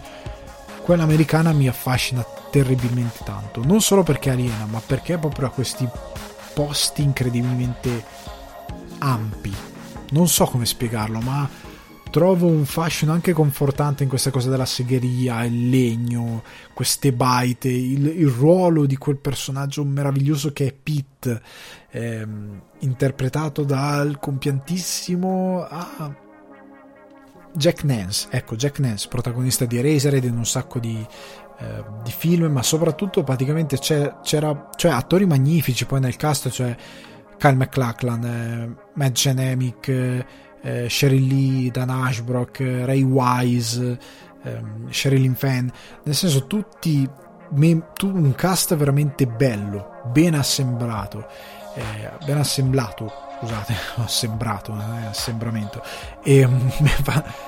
che ti dava questa sensazione di tornare in un luogo che conosci. Cioè io metto una puntata di Twin Peaks e mi sembra di tornare in un posto con il quale sono incredibilmente familiare, e mi piace proprio, amo quella struttura narrativa, cioè l'episodio Lo Zen e l'arte di catturare un serial killer, cioè solo il titolo Lo Zen e l'arte di catturare un serial killer, che in inglese è una delle poche volte forse che hanno tradotto una cosa bene, cioè uguale, lasciandola fedele, The Zen and the Art to Catch a Killer in inglese, cioè quindi ok, però anche l'episodio pilota con tutte quelle cose che sono proprio anni 90 fino 80, primi 90, cioè una cosa quella difficile da replicare, e quando ci sarà la new wave della nostalgia anni 90 io vedrò delle robe e dirò ma non era così, sono troppo sicuro che dirò non era così quella cosa lì, state mentendo a generazioni, ma è normale questa cosa. Però comunque Twin Peaks mi porta veramente a casa, non so come dirlo. La seconda stagione molto meno, cioè la seconda stagione a tratti, però la prima è veramente un capolavoro della televisione, ed è una roba che è proprio bella da vedere. Cioè sto parlando anche di una serie appunto che è bella da vedere nonostante i limiti del mezzo, anche le puntate, soprattutto quelle girate da Lynch, che ne ha girate 3 o 4, sono veramente ben dirette, ben messe in scena, con delle belle inquadrature, con delle belle idee di costruzione della tensione, belle idee anche il fatto di creare quel locale in mezzo a nulla dove i ragazzi vanno e ci sono i concerti, si suona, cioè Lynch era anche incredibilmente moderno, cioè aveva creato un locale dove c'era musica, dove c'erano degli artisti veri che si esibivano, e che poi in The Return ha usato proprio come punto di congiunzione per dare un ritmo ai vari capitoli. Però venendo alla saga originale, io proprio tipo quando c'è l'anniversario annuale di Twin Peaks io mi riguardo il pilota e mi vado a comprare le ciambelle la mattina e mangio le ciambelle col caffè, cioè io sto messo a quel punto lì a quel punto di fanatismo che mi piace così tanto che faccio quella roba lì, cioè mi sono creato un rituale. E Twin Peaks per me è la cosa che ha cambiato la serie TV in meglio, che purtroppo nelle parti peggiori, che non sono per colpa dei creatori ma delle produzioni, ha creato il lato peggiore delle serie TV, come ho detto prima, un difetto abbastanza strutturale, abbastanza pesante, ma che io amo infinitamente. Veniamo a una serie un po' meno conosciuta, nonostante sia, molti forse la ricorderanno. Tra il 1996 e il 2000 andò in onda su Rai una serie che si chiamava Jarod il Camaleonte, in inglese The Pretender. Nel cast non molto famoso Michael T. Wise, Andrea Parker, Jeffrey Donovan, che invece lui è famoso perché ha fatto quella serie TV dove lui fa tipo un ex agente segreto, Burn Notice, Duro a morire, ma più che altro ha fatto anche molte comparsate in molti film di primo piano, J. Edgar, Sicario, e tutti e due Sicario, e soprattutto tipo è in Fargo, ecco, come serie TV grossa è in Fargo, nelle 9 stagioni che hanno fatto. È un gran bel caratterista, a me piace tanto, ha una faccia cattiva quando vuole, mi piace un sacco. Però al di là di quello, Jarod il Camaleonte è una serie TV che io ho visto decine di volte in televisione, vorrei trovare un cofanetto o qualcosa per vedere la fine, perché alla fine non me la ricordo,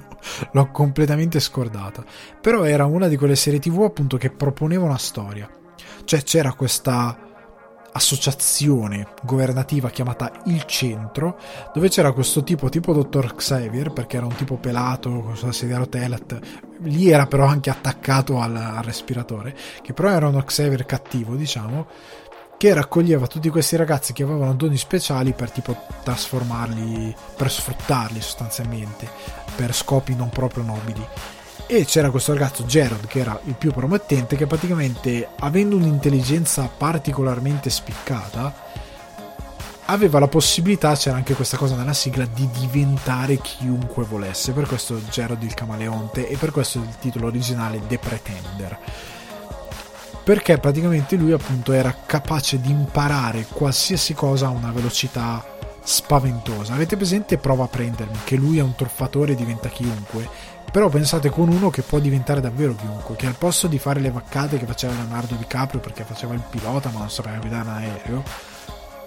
lui sapeva, riusciva a imparare davvero a guidare un aereo, e lo faceva in poco tempo, come riusciva a imparare qualsiasi altra cosa.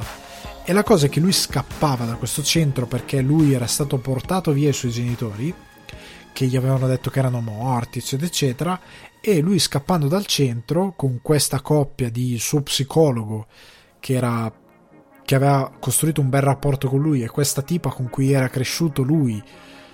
e quindi c'era questa doppia cosa che erano cresciuti insieme, si volevano bene, sembra quasi addirittura che si amino a un certo punto, perché hanno questo rapporto un po' fratello e sorella, ma anche un po' amanti divisi, perché lei era del centro, lui era un paziente. Comunque avevano questo rapporto un po' così, loro li devono prendere, lui scappa, e ogni episodio è lui che va, arriva in una cittadina diversa e tipo A-Team aiuta qualcuno che ha bisogno con le sue abilità. E infatti sono questi che lo rincorrono e cercano di riprenderlo e di riportarlo indietro, perché lui vuole scoprire sostanzialmente chi è, dove sono i suoi genitori, che fine hanno fatto eccetera eccetera. Allora, il film, mi ricordo, venne concluso con una specie di film che io sospetto fossero puntate negli Stati Uniti andate in onda normalmente, in Italia tagliate come film, ma comunque può essere anche di no. Vorrei tanto rivederlo, perché quando lo facevo in Italia io lo rivedevo in continuazione, perché in Italia facevano questa cosa anche coi cartoni animati, mandavano in onda qualcosa, arrivava alla fine di quelle che erano le puntate disponibili, perché magari negli Stati Uniti non era ancora uscita la seconda stagione, o perché doveva essere ancora doppiata o quant'altro, e ricominciavano da capo. A volte succedeva che magari in Italia arrivava con un discreto ritardo, quindi magari in Italia avevamo 3 stagioni, ma negli Stati Uniti dovevano ancora girare la quarta, quindi tu nell'arco di, non lo so, 3 mesi, 4 mesi ti vedevi 3 stagioni e poi basta e poi dicevi, e ricominciano da capo, ecco la nuova non c'è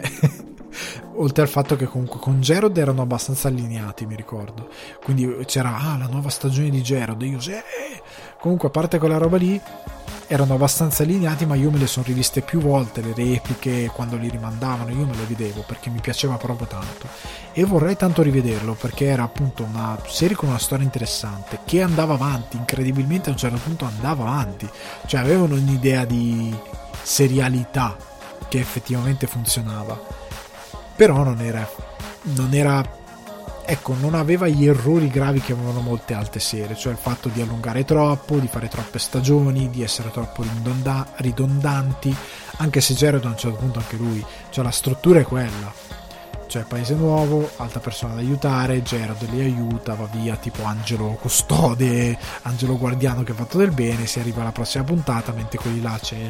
si scopre una cosa. Ecco, c'era questo collegamento che almeno ogni episodio scoprivi qualcosa del passato di Jarod, no? Tipo Action Man, che scoprivi dei ricordi, però no, scoprivi dei ricordi attraverso i personaggi, quello che condividevano, le passioni, perché ogni volta che lui andava in una nuova città scopriva una cosa diversa, perché lui era stato un bambino rinchiuso fino alla maggiore età, fino all'età adulta, dentro questo istituto governativo, non poteva uscire, non sapeva cosa fosse il gelato vero, non sapeva niente, non sapeva cosa fossero i fumetti. C'è una puntata dove si appassiona ai fumetti, si appassiona tipo all'Uomo Ragno, queste cose qui. Ogni puntata lui scopre una cosa nuova e si appassiona di quella cosa lì e diventa matto per quella cosa lì e vuole sapere tutto. E contestualmente c'è questo psicologo che lo curava dentro il centro e che lo aiutava a sviluppare le sue capacità, che si chiama Sidney, personaggio che ha dei ricordi collegati e analizza quello che lui fa. Jarod sta facendo questa cosa perché parapà, ed è molto bello, era molto bello, e l'ho guardato per anni, 96-2000, anche qua 4 stagioni, credo 4 anni, non è durato tantissimo, però credo 4-5 stagioni, però era una bella serie, io ho un ricordo positivo e non aveva appunto determinati difetti strutturali. Ora vediamo una serie cult. Ecco, io spero che alcune serie me le diciate voi, però tipo ho evitato di mettere Buffy, nonostante Buffy io l'abbia vista, mio Dio, una quantità di volte che è illegale, perché Italia 1 la mandava a rotazione in continuazione. L'ho vista 2000 volte, però ho voluto lasciarla lì nel limbo, ho voluto mettere queste 5+1 e le lascio a voi le altre. Ditemele voi, mandatemele, scrivete in direct a alessandro_uguale di tutto piccolo, mandatemi le vostre storie, le vostre serie, quelle che vi hanno fatto affezionare davvero tanto e che avete visto talmente tante volte da saperle a memoria. Ora, altra serie stupenda, a me piaceva un sacco, c'è stato un periodo in cui sapevo a memoria la sigla, Ultime dal cielo, 1996-2000, anche questa, che questa è una di quelle che continuavano a fare le rerun, quindi le repliche degli episodi, quindi le ho viste migliaia di volte prima di arrivare al finale, che non ricordo, credo di aver rimosso completamente e non so neanche se c'è a questo punto, perché potrebbe esserci che l'hanno cancellata e basta, ma credo se l'abbiano chiusa in qualche modo. Comunque, Ultime dal cielo, con nel cast Kyle Chandler, che magari il nome non vi dice niente, ma l'avrete sicuramente visto in Bloodline su Netflix, Super 8, Friday Night Light, la serie TV sul football americano, Argo, Manchester by the Sea. È un grandissimo attore, molto bravo. Spielberg si era innamorato di lui non si è voluto innamorare di Spielberg, nel senso che ha voluto mantenere un profilo basso a livello di carriera, se non ricordo male, per scelte sue personali, e ci sta tantissimo, però è un grandissimo attore questo Kyle Chandler. L'altro attore ben presente era Fisher Stevens, lo avete molto meno presente perché è principalmente un attore teatrale di Broadway, ma un grandissimo caratterista nel cinema. È stato in Undisputed di Walter Hill, Anything Else di Woody Allen, Grand Budapest Hotel, Hail Caesar dei Coen, e in televisione è comparso un po' tipo ovunque, cioè da Friends, Columbo, Law and Order, Frasier, Lost e recentemente tipo anche The Night Of. È un attore molto bravo, un grandissimo caratterista, uno di quelli che ha una faccia particolare, la forma della faccia che sembra un po' Quagmire, non so come spiegarvelo, però non ha i capelli folti di Quagmire, è un po' particolare, però fa molto ridere ed è molto bravo come attore. E Ultima dal cielo, venendo allo show in sé per sé, era la storia di questo tipo che da un giorno all'altro inizia a ricevere tutti i santi giorni il Chicago Sun-Times, che è il newspaper, il giornale di Chicago, appunto, Chicago Sun-Times di Chicago, e lui riceve questo giornale che è il giornale del giorno dopo, quindi lui ha tutte le notizie di cronaca che devono accadere quel giorno e che saranno appunto sul giornale il giorno dopo. Quindi lui inizia a prendere questa cosa, questo giornale che gli viene consegnato da questo gatto rosso. Tutte le mattine lui sente il rumore del giornale, apre la porta, c'è il gatto, miau, entra e lui prende il giornale e inizia praticamente a dedicarsi a questa cosa. Lui si licenzia dal suo lavoro e in qualche modo inizia a dedicarsi a questa cosa salvando le persone, perché ogni giorno c'è tipo ragazzino si butta dal terzo piano giocando a palla per incidente e lui deve trovare un modo per salvare queste persone, oppure incidente 20 vittime sull'autostrada, lui deve cercare di capire in base alla ricostruzione del giornale cosa può essere successo, che può aver causato l'incidente, inizia a correre di qui di là, nel frattempo il giornale magari si modifica, magari lui sbaglia qualcosa, morti erano 14 diventano 96 per dire una vaccata, oppure diventano 4, però lui dice cavolo, però sempre 4 morti, come faccio? Ed è questa la serie, finché la cosa non va avanti, perché c'è questo, perché lui a un certo punto cerca di scoprire da dove arriva questa cosa, cioè se c'era qualcuno, inizia a scoprire che c'era qualcuno prima di lui che era stato protagonista di questa cosa molto prima di lui, che lavorava al Chicago Sun-Times. Iniziano a esserci delle cose, lui inizia a mettersi dei guai andando avanti con le stagioni, e soprattutto aveva questa sigla meravigliosa con l'attore appunto Fisher Stevens che recitava, era suo amico e recitava questo, era una sigla con una musichetta, però c'era questa intro parlata con una piccola appunto introduzione letta da Fisher Stevens, che era molto bella, molto appassionata. Ultima dal cielo l'ho visto decine di volte, decine di volte appunto le repliche, perché appunto, ripeto, la televisione è stupenda, però aveva questo brutto vizio all'epoca, perché non era neanche possibile fare diversamente, perché non è come adesso, per la quale non c'era magari la serie finita e continuavano ad andare a loop infinito, rerun, poi oltretutto anche quando venivano mandate in prima TV sta a vedere quando rimandavano, perché questo non era un telefilm da mandare in prima serata su Italia 1 alle 9, questo veniva mandato la mattina su Canale 5, Italia 1, non mi ricordo, forse Italia 1, tipo a mezzogiorno, all'una, alle 11 o addirittura alle 11 della mattina. Quindi tu, se andavi le nuove puntate e non le beccavi, dovevi sperare che la domenica, io mi ricordo un periodo facevano le repliche la domenica pranzo, e la domenica pranzo ci fosse la replica che volevi tu, con gli episodi che volevi tu. Se non c'era, ti riguardavi da capo Ultime dal cielo, dal primo episodio, le repliche che mandavano su Canale 5 e te lo guardavi, cioè c'era quello, pigli, te lo guardi. E Ultima dal cielo era stupendo, anche perché il bello della televisione è questo, come si diceva nella scorsa puntata. Netflix non ti fa una selezione, Canale 5, Tale 1, quello che è, sì, e ti becchi uno show che comunque è bello, te lo guardi. E io rimanevo attaccato, io lo amo, io devo trovare un cofanetto, cioè, perché era bellissimo. E tra l'altro ho questa cosa, magari se mi seguite da poco non lo sapete, però io vivo all'estero ormai da 8 anni, e inizio ad avere questa cosa che mi sono abituato alle voci degli attori originali, ma tante robe vecchie tipo Ultime dal cielo io ricordo in italiano, e quindi ho la fisima che se lo ascolto in inglese perdo un po' di quella magia, e quindi io tanti film e tante serie, se li vado a comprare, li compro, sono talmente scemo che li compro in edizione italiana, perché comunque l'edizione italiana c'è l'audio inglese, mal che vada attivi l'audio inglese, quella inglese non c'è giustamente l'audio in italiano, quindi me lo prendo in quel posto. Quindi se ho la possibilità compro sempre il Blu-ray o quello che è italiani, perché così posso avere quel doppiaggio lì, perché purtroppo in tanti casi sono cose anche che sono andate perdute. E ripeto, Mediaset fai una piattaforma streaming solo esclusivamente in serie TV, fai erbotto, cioè subito tutti dove metti Ultime dal cielo, Buffy, metti tutto col doppiaggio tuo senza rifarlo, se rifai il doppiaggio sono botte, tutte le robe lì, e la gente ti vorrà bene per sempre, cioè milioni di iscritti al secondo, lo metti a 4 euro al mese, una cosa super, 2 euro al mese come un Patreon, 2 euro al mese di subscription, a posto così tu hai milioni di iscritti se proponi tutte le serie TV che mandavi in onda su Mediaset. È un casino comunque, e li fai a canale, cioè dai la possibilità di scegliere, però metti anche i canali tematici, le serie di Canale 5 le mandi in onda, le mandi in streaming continuamente su un canale, idea della vita. Altra serie, vado avanti, Gilmore Girls, in Italia Una mamma per amica, una serie che è andata dal 2000 al 2007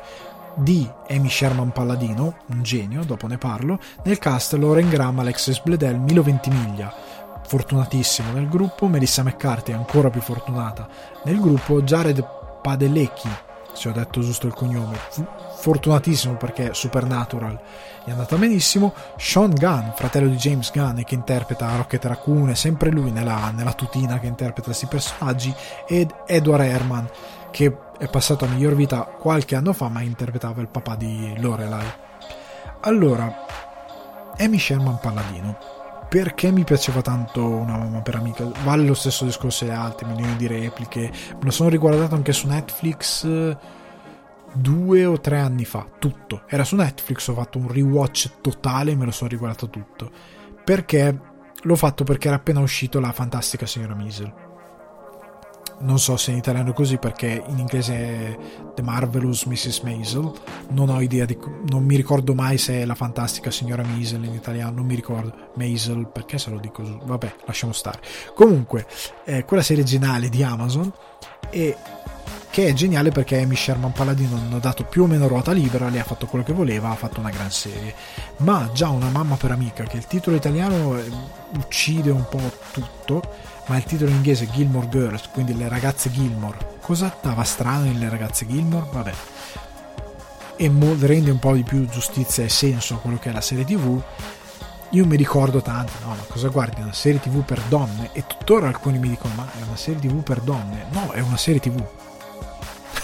Poi sì, è targetizzata, ovviamente racconta di più il lato femminile di questa storia di crescita, perché hai la crescita. Se non sapete la storia, è questa donna di più o meno mezza età che ha avuto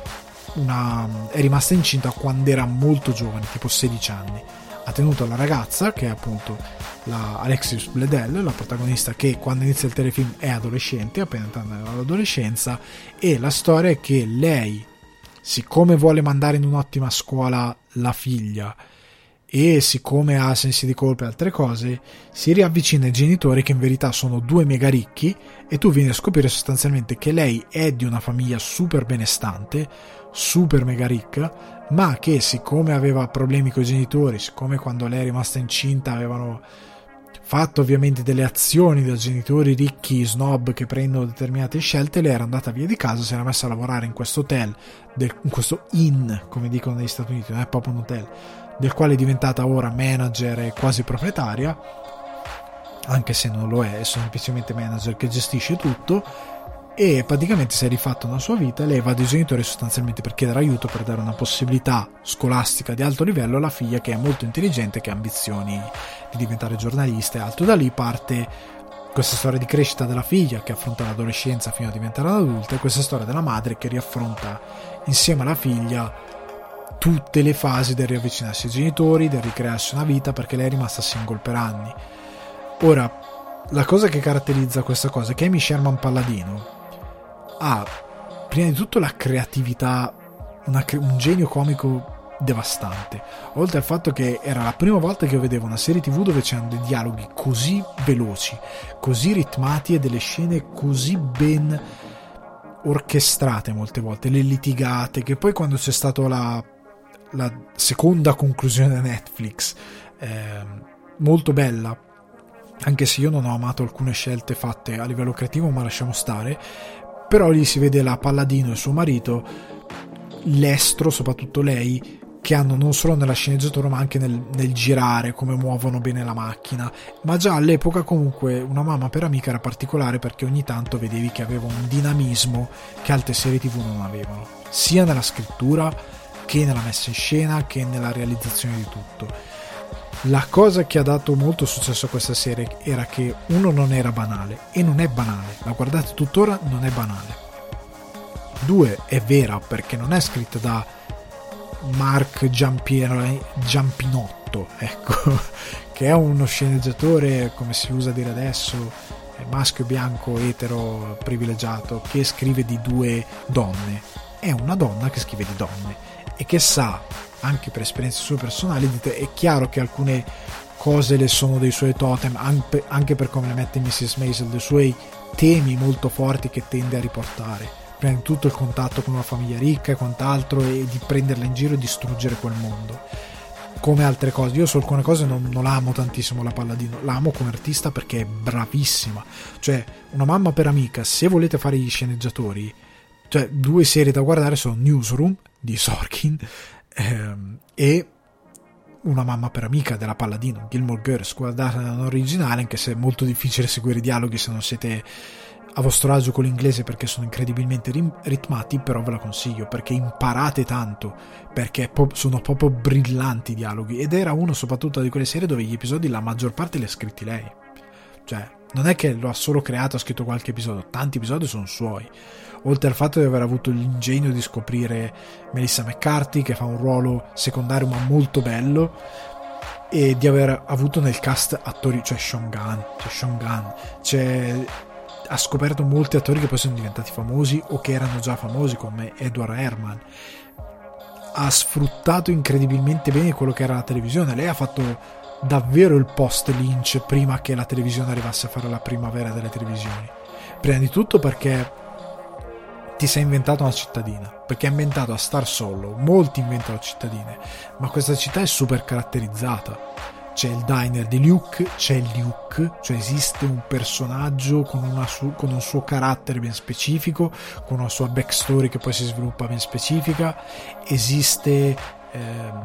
Suki, appunto il personaggio della McCarthy, che questa chef geniale ma super sbadata, si taglia, si dà fuoco, fa qualsiasi cosa, esiste. Rory incredibilmente ben caratterizzata, i suoi genitori sono incredibilmente ben caratterizzati e certi conflitti tu stringidenti dici perché fate così, perché sono davvero reali, perché tu in determinati conflitti non ragioni, segui quelle che sono le tue le ragioni del personaggio che mettono in atto determinate cose che creano discussioni perché loro sono così, perché farebbero così nella vita vera. Tu stai guardando da fuori, ti fa nervoso anche a te, perché da fuori vedi tutte le dinamiche e dici Dio perché vade così, ma loro sono personaggi che non vedono quelle dinamiche e che agiscono in base alla loro coscienza e alla loro, e a come sono disegnati a livello di carattere. Sono stupendi. Il fatto di aver creato, tornando a Star Solo, il sindaco super pedante che fa le riunioni cittadine, poi ancora una volta, questa è una cosa mia, di vedere queste cittadine rurali americane piccoline si conoscono tutti, tutte precise con le casette, è anche bella proprio la città di Star Solo. Sarebbe bello se a un certo punto, credo che abbiano addirittura reso il set visitabile, una cosa del genere, quando hanno fatto lo speciale Netflix dopo, perché è bella da vedere, proprio bella. Comunque, al di là di questa cosa, di aver costruito questa situazione rurale che noi pensiamo sia piccola, in verità è una situazione rurale americana, cioè il paesino dove si conoscono tutti, sono tipo 100.000 abitanti,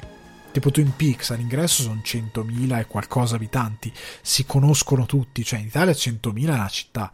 cioè il mio paesino si conoscono tutti a 8.000 abitanti, ma non 100.000, cioè 100.000 cavolo e lì invece è un paesino, anche per via del fatto che è un continente. Comunque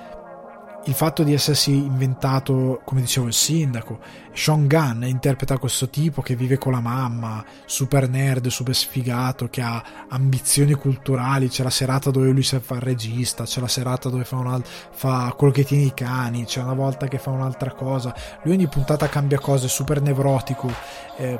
super timido, è folle, veramente folle, e lui ti fa schiantare dal ridere. C'è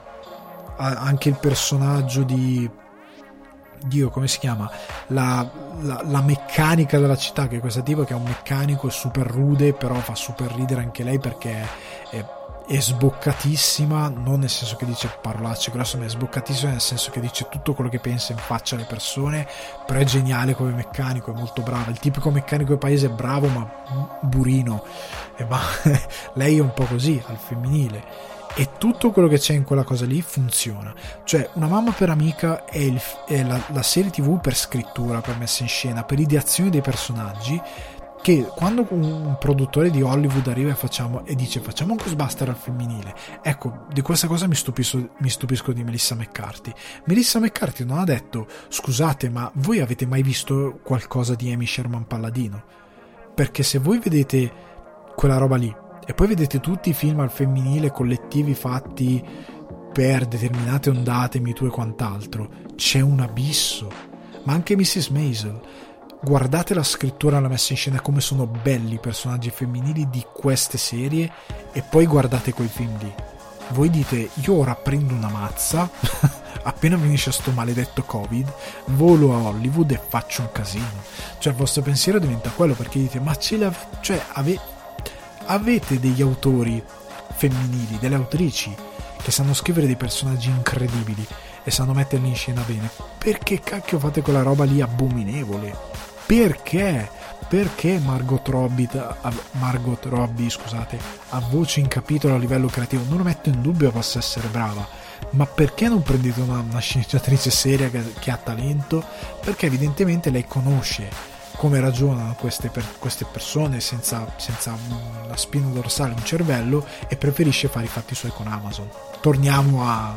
Fincher. Quindi Una mamma per amica per me è una serie veramente, ve lo ripeto, volete fare sceneggiatura, volete imparare come si scrive una sceneggiatura, volete imparare come si scrivono dei personaggi, Una mamma per amica, oltre al fatto che per me è proprio un piacere vederla quando c'è, perché è geniale, cioè una delle cose, di quelle cose che è talmente fresca e geniale che, indipendentemente dal fatto che gli argomenti siano lontani da te, perché io non sono non ero una teenager adolescente americana che voleva andare a Yale, non ero esattamente quello, però mi affascinava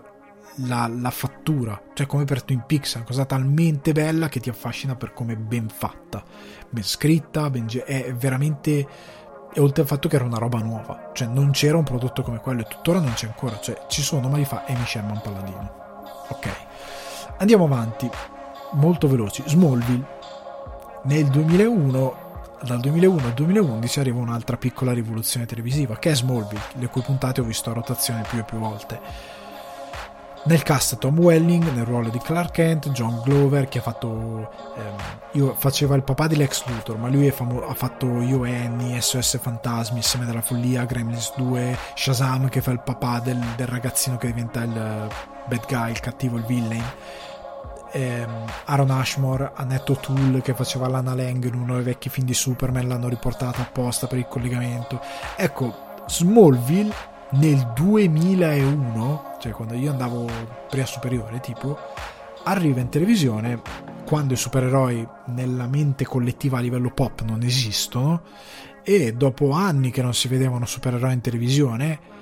porta le origini di Superman, neanche Superman, le origini di Superman, quindi già l'idea era interessante, e lì arrivava una prima ondata di personaggi del fumetto che provavano ad entrare a Hollywood. Personaggi le origini di Superman vengono portate a una serie TV, e la prima stagione credo sia stato uno degli esordi più folgoranti della storia della televisione, perché anche lì era una cosa completamente nuova. C'era a schermo un supereroe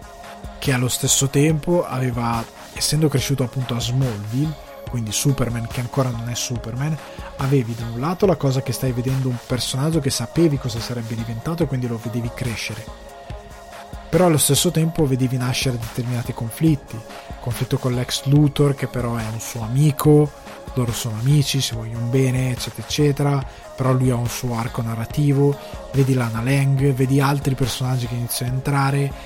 e hai tutta questa aspettativa di come lui diventerà, e vedi l'arco che ha questo eroe che lo porta a diventare Superman. Il fatto anche è bello come a un certo punto viene anche messa in scena, soprattutto all'inizio,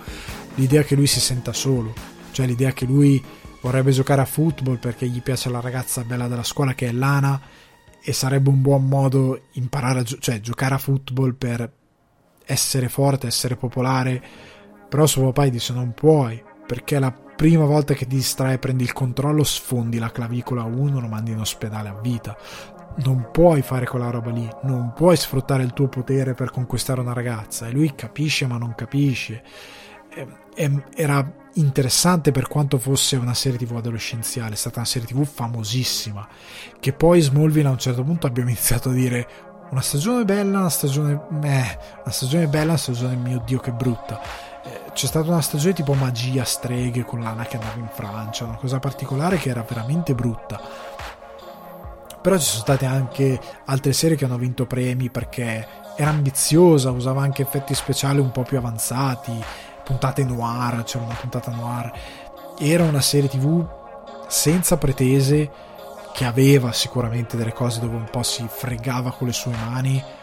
non era brutta. Io ho visto dove sono arrivate quelle serie, nel senso che questa serie ha reso possibile varie idee, Arrow, che per sua volta ha reso possibile Flash e tanti altri personaggi DC che sono arrivati in televisione, fino ad arrivare oggi a Infinite Crisis,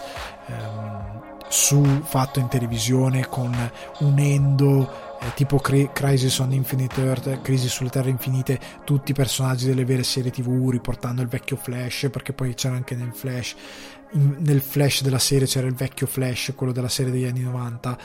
hanno fatto un casino, hanno portato Brandon Routh che fa Superman, hanno fatto un casino davvero, ed era impensabile nel 2001. Ora è stato reso possibile anche da una serie come Smallville, che aveva dei difetti, dicevo, non come The Flash che è veramente inguardabile da un certo punto in poi, veramente scritta da uno che non scrive, cioè da uno che probabilmente il giorno prima scriveva le decorazioni sulle vetrine, è andato fai lo sceneggiatore, e lui ma io disegno le tazzine di caffè sulle vetrine, zitto fai lo sceneggiatore, e lui vabbè Frank è ammalato, devi venire tu, ok va bene, e quello è rimasto lì e probabilmente ha fatto danni. In Smallville c'erano delle cose così, però c'erano anche delle stagioni, molte stagioni, molti episodi oggettivamente bellini, cioè ben ideati, per quello e anche di belli, per quello soprattutto che la serie si pone di fare, cioè la serie non vuole fare True Detective, anche perché all'epoca non era possibile. In quello che deve fare un intrattenimento per ragazzi di prima serata su un supereroe che deve, è in divenire, non è ancora diventato tale, è molto bella, cioè nel senso è fatta molto bene, e anzi io vorrei riguardarla, anche questa è una di quelle che vorrei riguardarla, l'ho guardata decine di volte, cioè sono episodi che sono a memoria, ed era un evento allora, cioè quando usciva la nuova stagione di Smallville, ricordo anche Italia 1, il modo in cui l'ha presentata, io mi ricordo i miei compagni di classe che vedevano la pubblicità, ma non ho capito, ma di cosa parla Smallville, perché facevano vedere sta arrivando, c'era questa scena di lui che passava a super velocità nel campo di grano e andavano giù le pannocchie perché lui stava correndo per prendere l'autobus, e mi diceva ma che cos'è, e io sapevo perché io ero un nerd, leggevo fumetti e nessuno sapeva. Dopo la prima puntata mi fanno ma è Superman, e gli faccio sì è Superman quello lì, alcuni non l'avevano neanche capito, però diciamo era molto bello, cioè secondo me è una serie che ha fatto la storia della televisione, perché anche qui si è spostata un po' l'asticella, si è cambiato qualcosa, poi anche qui come per Twin Peaks nessuno ha seguito bene l'esempio, è uscito The Flash negli ultimi 5-6 anni che è davvero inguardabile, le altre non mi ci avvicinano perché se sono tutte con la qualità di The Flash non le voglio vedere e non le vedrò mai perché non posso perdere tempo, però Smallville è stata, cioè c'è anche la puntata che mi pare che si chiama proprio Rem, dove lui per via di un, non mi ricordo se di un villano o di qualcos'altro, lui è intrappolato, lui continua ad addormentarsi e non si rende conto che si è addormentato ed è continuamente dentro questi sogni rischiando di fare male a se stesso e agli altri, e in ogni volta che lui si addormenta c'è una canzone di Remo, ogni volta proprio hanno invaso completamente le canzoni di Remo quell'episodio. Ecco, c'aveva questa cosa molto infantile dove c'è sempre musica in sottofondo, sempre musica, pare una compilation del Festival Bar in certi casi, in certi episodi, non in tutti, però c'era davvero tantissima musica, sempre, era una cosa che probabilmente adesso è morta, cioè adesso non si fa più, adesso piuttosto c'è il compositore che ha composto la musica per la serie TV, ma all'epoca c'erano proprio canzoni continuamente, canzoni pop che andavano alla radio, oltre al fatto che la sigla di Smallville dei Remy Zero, Save Me, è una delle più famose in assoluto, cioè è proprio una cosa che è rimasta negli annali e per me è una comfort TV series. Ora, su queste sono 5, manca l'infiltrato speciale. L'infiltrato speciale è BoJack Horseman 2014-2020 di Raphael Bob Waksberg con Will Arnett, Alison Brie, Aaron Paul e moltissimi altri, anche guest star che hanno doppiato determinati personaggi. Cosa dire di BoJack Horseman? Perché è il più uno? È il più uno perché noi abbiamo questo concetto che ora sta iniziando ad andare via grazie all'animazione giapponese, agli anime che hanno preso sempre più piede, ma non ancora davvero andato via, per il quale l'animazione non possa essere seriamente considerata per raccontare qualcosa di serio. Molti di voi diranno qualcosa di adulto più che di serio. Molti di voi diranno ma ci sono i film Pixar, sì, relativamente, nel senso che sono sempre roba per bambini che poi parla anche agli adulti perché ha dei messaggi magari che vogliono essere adulti, ma non è, cioè non sarà mai Paprika, non sarà mai Tokyo Godfather, per citarne due a caso, non raggiungerà mai La tomba delle lucciole, cioè non ci arriva mai una roba così drammatica, così adulta, nonostante passi per fantasia, ma così pesante, così seria. Ma anche un'opera come Your Name, che è una cosa romantica, una sorta di rom-com, però in animazione, perché i giapponesi hanno questo principio che perché l'animazione non ti può servire per raccontare qualcosa di adulto, dove sta scritto, è un genere, sfruttiamolo. Il fatto di sfruttare BoJack Horseman, quindi di creare una serie TV animata con una trama, con dei personaggi, con un'evoluzione, con dei temi molto seri, parla di dipendenze, parla di malattie mentali, di autodistruzione, di depressione, parla di bellissimi personaggi, di più va avanti più, persino un personaggio come Todd, secondario spalla comica, ha una profondità, cioè BoJack Horseman ha parlato di assessuati con Todd, tanto personaggio perfetto per farlo, il tema di persone assessuate che non hanno impulsi sessuali, ha parlato di Donne in carriera, Princess Caroline e il suo arco che ha avuto, ha parlato di depressi cronici come Bojack o come il personaggio di Diane, che ha una serie di problematiche molto sue che sono molto diverse da quelle di Bojack, ha parlato di senso di colpa, ha parlato soprattutto di Hollywood, cioè Bojack Horseman è riuscito a trattare il caso Weinstein prima del caso Weinstein, il Me Too prima del Me Too e contemporaneamente, cioè Bojack ha analizzato più che previsto cose che a Hollywood succedevano, sarebbero successe, facendo una satira e cambiandolo Hollywood in modo tale da non avere problemi con un espediente narrativo stupendo per parlare delle idiosincrasie di quel sistema, della società americana, perché è un'enorme satira a un certo tipo di società americana, che tu puoi anche essere antisemita e aver picchiato tua moglie da ubriaco, però poi vai in televisione 10 anni dopo, fai un'opera di carità o comunque ti metti a piangere in qualche talk show, ti perdonano tutti, ti ridanno tutti i film del mondo, anche se tu non sei cambiato e anche se tu il giorno dopo in diretta bestemmi a un ebreo e lo insulti in modo razzista, fa niente, ormai Hollywood ti ha perdonato e quasi quasi ti perdonerà di nuovo.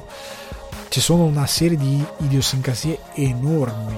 nella società americana che lì vengono esposte molte cose, il fatto quando Bojack litiga con le truppe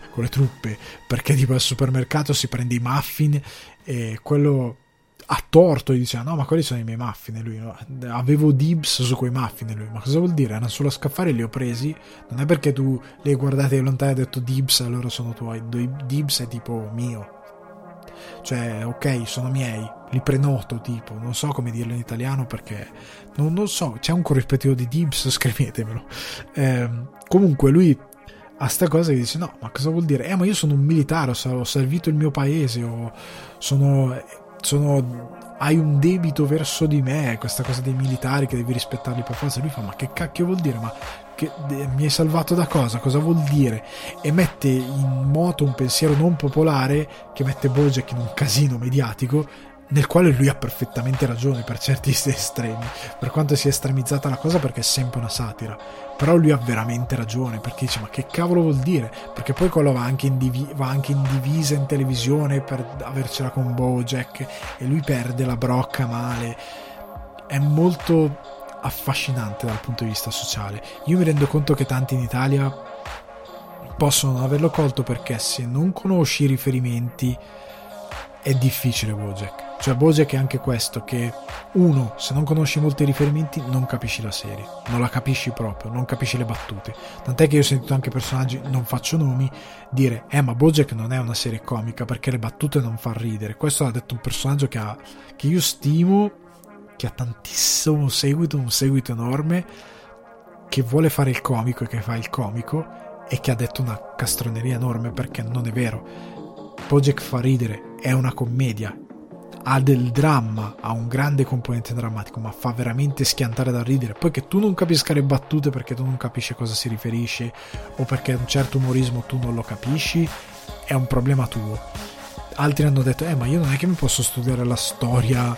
mediatica americana o comunque non mi posso interessare alla cronaca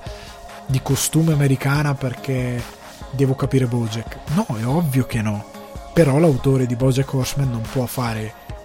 limitarsi a fare una satira che sia comprensibile in tutto il mondo perché Netflix è in tutto il mondo, è americano fare una satira americana, cioè siamo noi tra virgolette in difetto che ci mettiamo a guardare una cosa del quale non sappiamo niente, però è geniale, è indubbiamente geniale, gli hanno purtroppo tarpato le ali sul finale, nel senso che il finale è un po' rasciato ma non è brutto, ecco questa cosa è incredibile, anche che anche sul finale nonostante gli abbiano messo pressione loro hanno fatto una sorta di serie più lunga dividendola in due per motivi di produzione, ma nel farlo hanno dato dignità a quel finale, cioè non è buttato lì il finale va bene, vedi che hanno accelerato un po' coi tempi, però gli archi narrativi non sono stupidi, non sono buttati a caso, sono rispettati tutti i personaggi, danno una bella chiusura a tutti i personaggi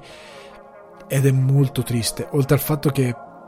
non voglio parlarvi del finale ma ha una cosa che per me è geniale, c'ha un'idea di movimento di macchina, di uso della musica che ti lascia lì appeso senza svelare troppo, e tu sei lì che ti chiedi quindi ora quando stacca, perché generalmente per una questione di linguaggio, anche per osmosi, anche se non studi il cinema o il linguaggio audiovisivo,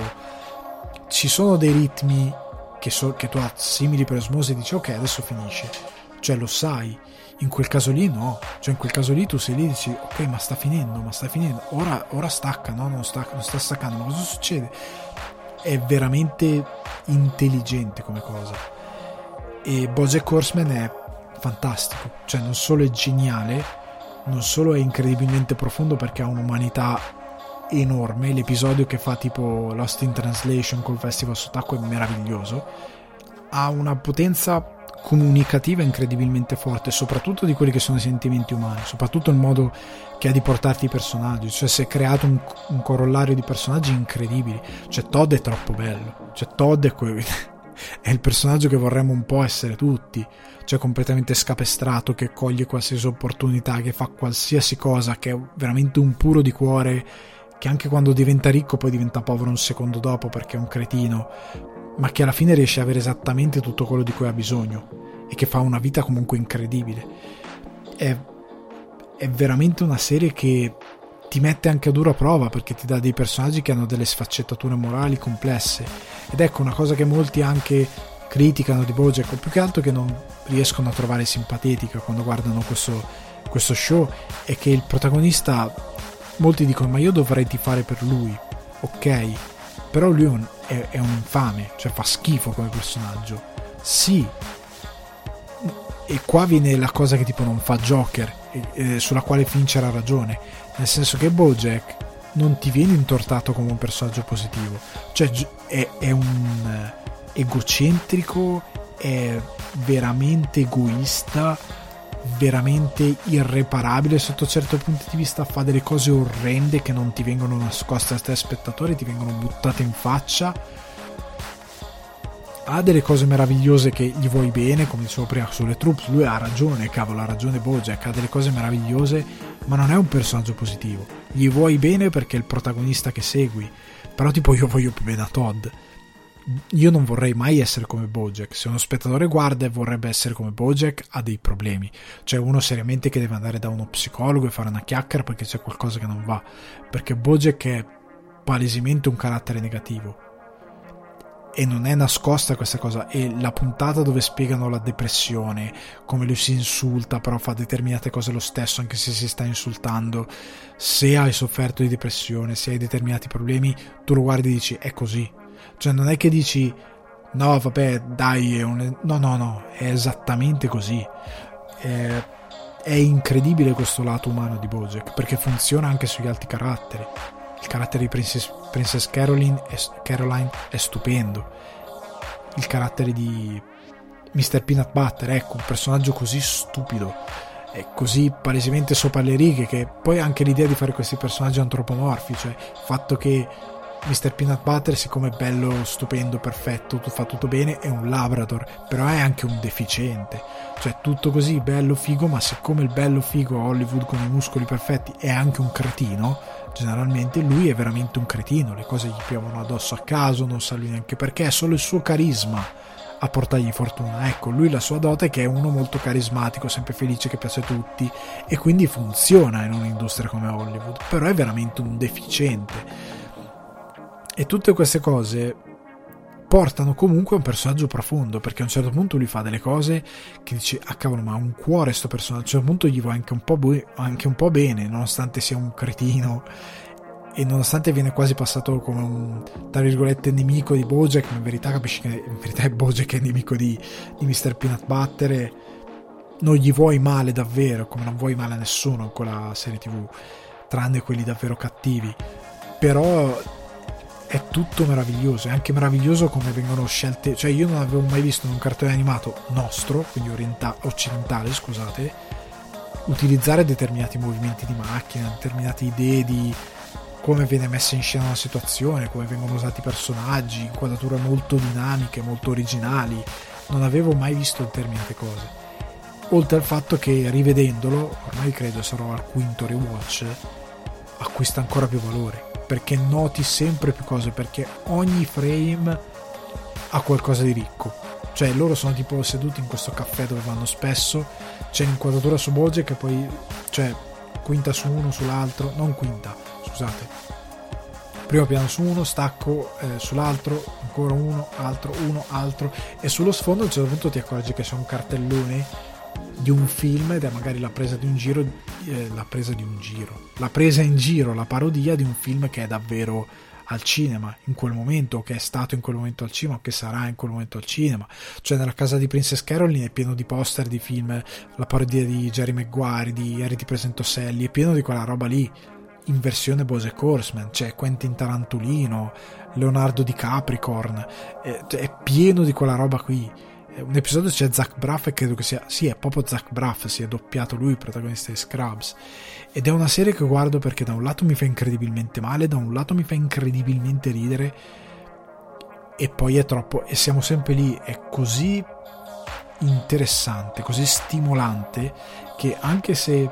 il comfort dovrebbe essere una cosa che ti metti lì e stacchi un po', BoJack mi tiene incredibilmente compagnia. Cioè è una serie che gradisco rivedere più e più volte. È un po' l'opposto di tipo Ultime dal cielo o Una mamma per amica, che comunque se te lo metti in sottofondo, io me la mettevo in sottofondo mentre giravo il sugo al ragù, no? Per dire, se devo cucinare me lo metto lì, devi prestare attenzione, però essendo il quinto rewatch, ma anche se me lo metto lì va bene, cioè non succede niente e assorbi comunque determinate cose, magari noti comunque dei particolari. BoJack Horseman è molto più complesso, però quando lo guardo mi fa proprio piacere. Cioè se sono in difficoltà metto BoJack Horseman e mi va bene, cioè una di quelle cose lì. E soprattutto, ripeto, questo limite che per fortuna sembra stiamo iniziando a superare, che una cosa d'animazione non possa essere preso seriamente come una serie TV, è un limite veramente nostro, perché in altri posti in Oriente lo fanno, sia al cinema sia con magari gli anime, proprio al cinema. E BoJack Horseman è assoluta. Ragazzi, per questa puntata abbiamo finito, io vi lascio andare, siete liberi tutti, liberi ora che siete stati un paio d'ore sul divano, liberi di correre, giocare, o magari avete ascoltato il podcast mentre correvate, che ne so, io ogni tanto ascolto cose strane mentre corro. Comunque ragazzi, mi sta andando via del tutto la voce, mi avvicino quindi al microfono, ci sentiamo alla prossima puntata, fatemi sapere cosa ne pensate. La prossima puntata a questo punto sarà quella di domenica 29, poco prima di Natale, quindi se volete avete ancora tempo per mandarmi quelli che sono le vostre comfort TV series, per farmi sapere le vostre impressioni, ripeto ancora, se volete mandarmi un vocale o se volete semplicemente scrivermi perché mi piglia male mandarmi un vocale, va bene lo stesso, ovviamente sempre rimanete concisi. Alessandro_Guardi, potete scrivermi in direct su Instagram, mandatevi le vostre comfort serie TV, la vostra, quello che è, una, va benissimo una o due, e mi spiegate perché vi fa stare bene. E soprattutto vi ricordo che il podcast lo trovate su Spotify, iTunes o Apple Podcast, dove potete lasciare una recensione se volete, anzi se potete, a 5 stelle mi fa molto piacere. Google Podcast, Deezer, Amazon Music e Buzzsprout. Condividete il podcast, passatelo a chi volete bene, passatelo a chi volete male, se gli volete male e gli volete fare un danno, ma spero che gli vogliate in verità bene, quindi gli vogliate fare un favore. E ragazzi, ci vediamo alla prossima, ci sentiamo alla prossima, cosa sto dicendo?